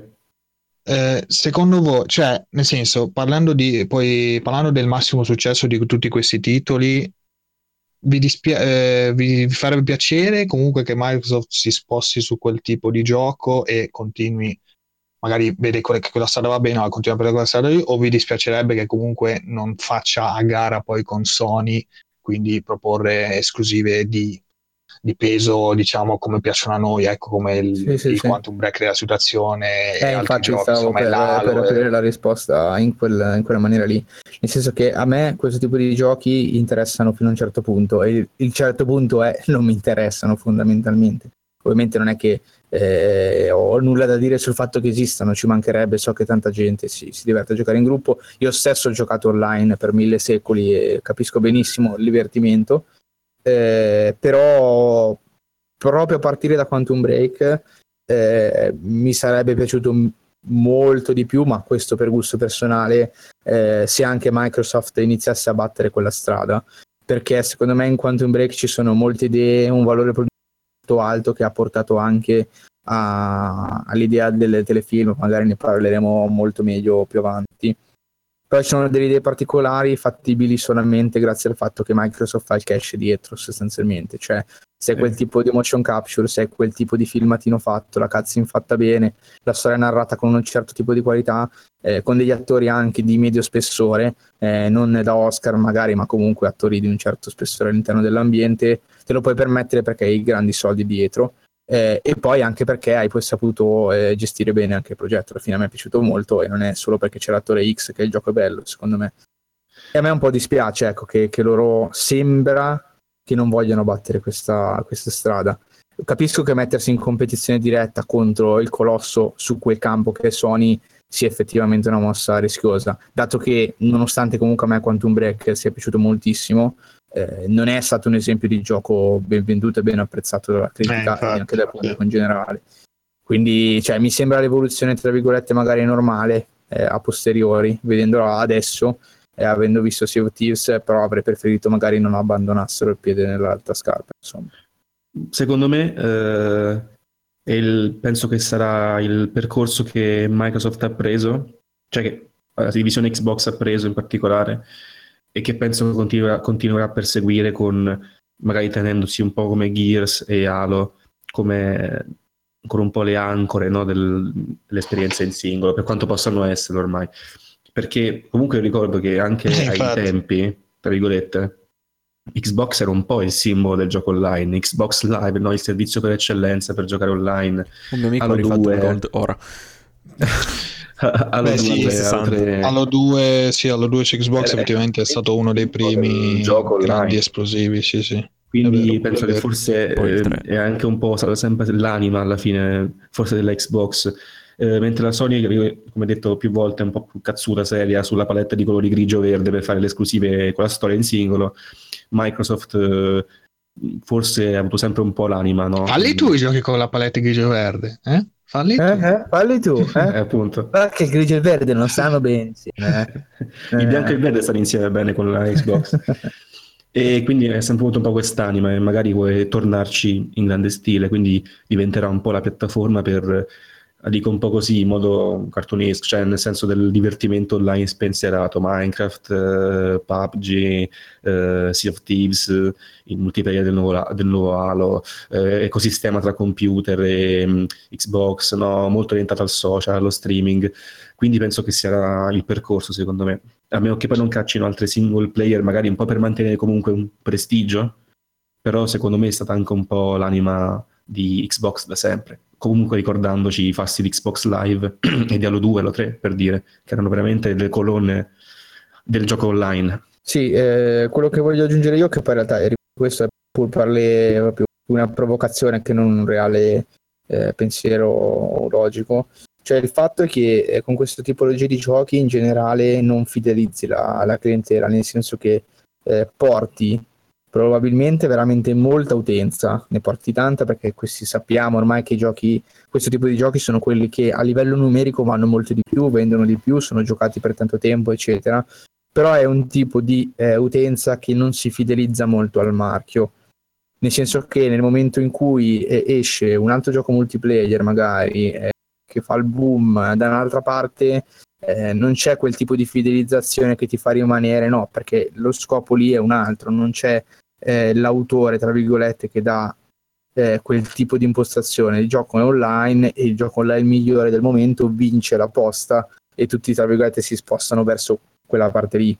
Eh, questo tipo di approccio reiterato all'infinito potrebbe essere in un certo modo pericoloso, diciamo, ma io non lo dico come dato fattuale, lo dico come puro ragionamento. No, può essere, essere, Effettivamente perché... creare, creare, traffico sul breve termine è, eh, esatto. non è buono quanto fidelizzare sul lungo termine. Esatto. Però, perché eh... quello che fa Sony con queste esclusive qui, che sicuramente non vendono così tanto, perché di fatto le esclusive Sony vendono bene, vendono il giusto, ma non è che fanno le coppie che eh, mi pare abbia fatto un PUBG che ha superato 30 milioni, eccetera. Difficilmente arrivano a questi numeri, però di fatto fidelizzano l'utenza, non c'è nulla da fare. Cioè, quando esce l'Uncharted, quando esce The Last of Us, cioè, la gente vuole avere la console Sony in casa per giocare a quello perché sa che il primo è stato un bel titolo, perché si ricorda quel personaggio, perché si ricorda la storia ben scritta, eh, bla bla bla. Eh, quindi ci ritorna, magari le copie vendute eh, di fatto sono poche, eh, sono più, più che poche sono di meno, sono inferiori, però hai proprio costruito una base di utenza che è proprio affezionata a quello che stai facendo. Quindi di conseguenza è anche, tra virgolette, disposta eh, non consapevolmente, ma in maniera automatica a tappare que- un, un, tuo buco produttivo, nel senso che quella volta che magari il gioco ti esce mezzo storto per problemi di soldi, per problemi di progetto iniziato male, per qualsiasi voglia, una volta che hai la clientela fide- fidelizzata, è anche una clientela che ti fa passare eh, diciamo qualche tipo di, di toppo qua e là, a meno che non stai veramente devastando qualsiasi cosa, ma ovviamente sono situazioni eccezionali, eh, quelle che ti fanno devastare ogni cosa. E avere questo tipo di clientela secondo me è quello che permetterà a Sony ancora per un bel pezzo eh, di, di, rimanere comunque indiscussa all'interno del mercato. Perché quando, quando annunciano Sea of Thieves è bello e tutto, eh, siamo, sono contento io in primis che finalmente ci sia un gioco fatto bene, però cioè, non può veramente fare nulla e non, non potrà mai scalfire la potenza di un annuncio di The Last of Us 2 cioè non potrà veramente, secondo me, nella mia testa mai scalfire eh, quel tipo di potenza emotiva eh, che dà un cioè, annuncio di questo Un po' Tra l'altro vero... sto pensando... Ah, scusa, vai, vai. No, no, no, è veramente velocissimo, un po' è vero, però considera sempre i vari tipi di utenti, cioè per, per alcuni magari un Sea of Thieves ha la stessa potenza di un The Last of Us perché magari non lo conosce, non, non gli interessa. Eh, sono... Però di media, scusami, cioè tu te lo immagini, in, annunciano Sea of Thieves 2 se tu ti immagini la gente che si strappa i capelli. Io ti ricordo che alla PlayStation Experience c'era gente che si stava strappando la gola quando hanno mandato il trailer, cioè, stava urlando impazzita. È vero che lì avranno anche la gente che applaude sì, a posto per far partire, eccetera. Però c'era veramente casino sì, in sì. sala. Eh, io quella roba lì non, non, l'ho, non l'ho mai vista da nessun'altra parte.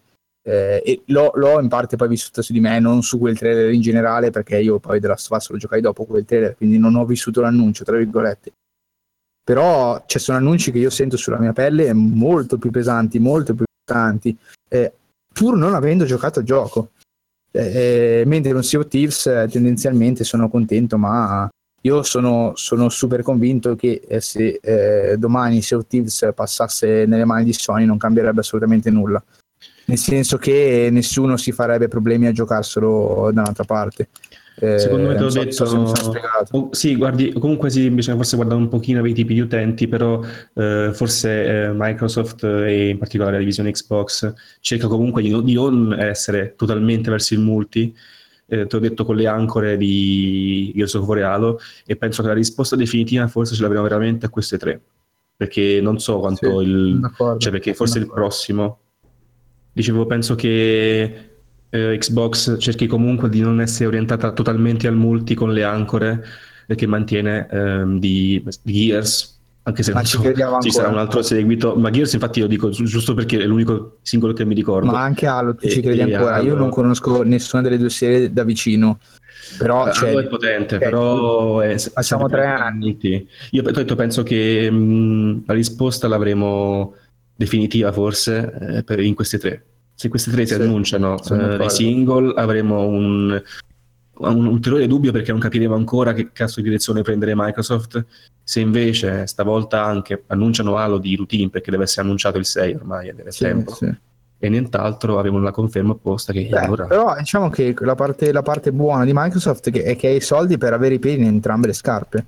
Cioè, è questo perché. Però eh, lo, sta facendo, cioè, lo, sta facendo, poco e quindi non, non si capisce. Sì, sì no, sono d'accordo con te sul dubbio, però non è secondo me così impossibile che faccia entrambe le cose. Cioè, ha la forza monetaria per farlo, magari laddove Sony e la stessa Nintendo fa, magari fanno più fatica a, a avere eh, eh, questo tipo di, di, di, di, produzione ad ampio spettro. Infatti, Sony tendenzialmente i multiplayer su PlayStation 4 sono multiplayer di terzi eh, con partnership come eh, Call of Duty o eh, come Destiny 2, che arrivano sì, su Sony sì, con una esatto. grande potenza, con un grande battaggio pubblicitario, ma non sono giochi suoi, sono giochi multipiattaforma con degli agganci, con delle, con delle partnership potenti.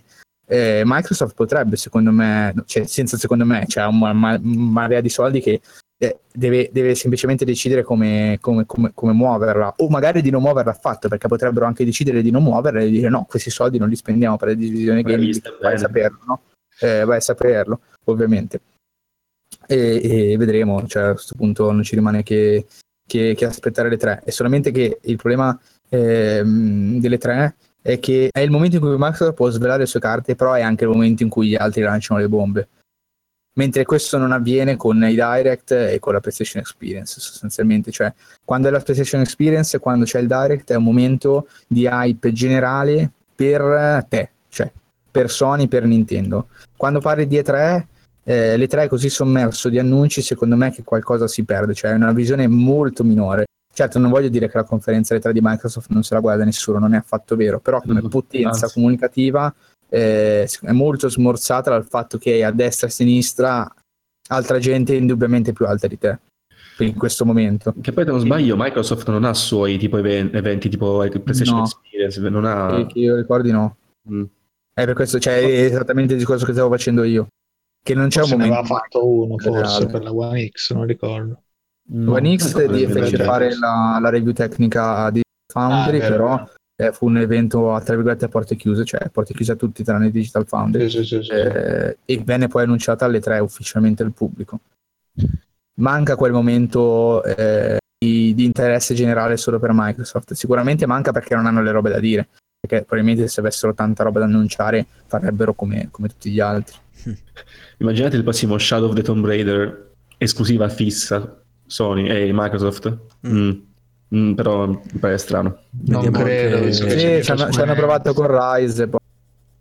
cioè, non ci hanno provato, era temporale quella di Rise, però gli è uscita no. malissimo. Vediamo eh, sì. Io spero solo, l'unica speranza che ho è che non, un'altra volta non facciano aprire una cazzo di macchina sportiva sul palco delle tre, quelli della Microsoft e li picchio, basta, abbiamo capito. È bello forza, però cambiato, porca puttana. Eh, purtroppo lì era il loro cavallo super di battaglia, quindi... Eh, e ci può anche stare alla fine, perché avevano quello, avevano. Beh, cioè, ci può anche magari. stare che diano così tanto spazio. Eh. Comunque, se è fatta una certa, se nessuno ha nulla da dire, ne possiamo ci soddisfatta. Sì, sì, sì, si può chiudere. Nella puntata. È tardi, è tardi. È tardi. E niente, allora vi ringraziamo, vi ringraziamo, per essere arrivati fino a qua con l'ascolto. Eh, non vi devo dire dove ci trovate perché ve l'ho detto all'inizio e quindi niente ci salutiamo. Ci scusiamo per i problemi tecnici, ma è così, capita. Discord sì, è così. È malvagio. È malvagio. Presto ciao a tutti. li fixeremo, non è vero. Ciao a tutti. Ciao ciao. Ciao, a tutti. ciao, ciao, ciao, ciao a tutti, buonanotte. Ciao ciao ciao. Buongiorno, buon pomeriggio. Buon pomeriggio. Tutto.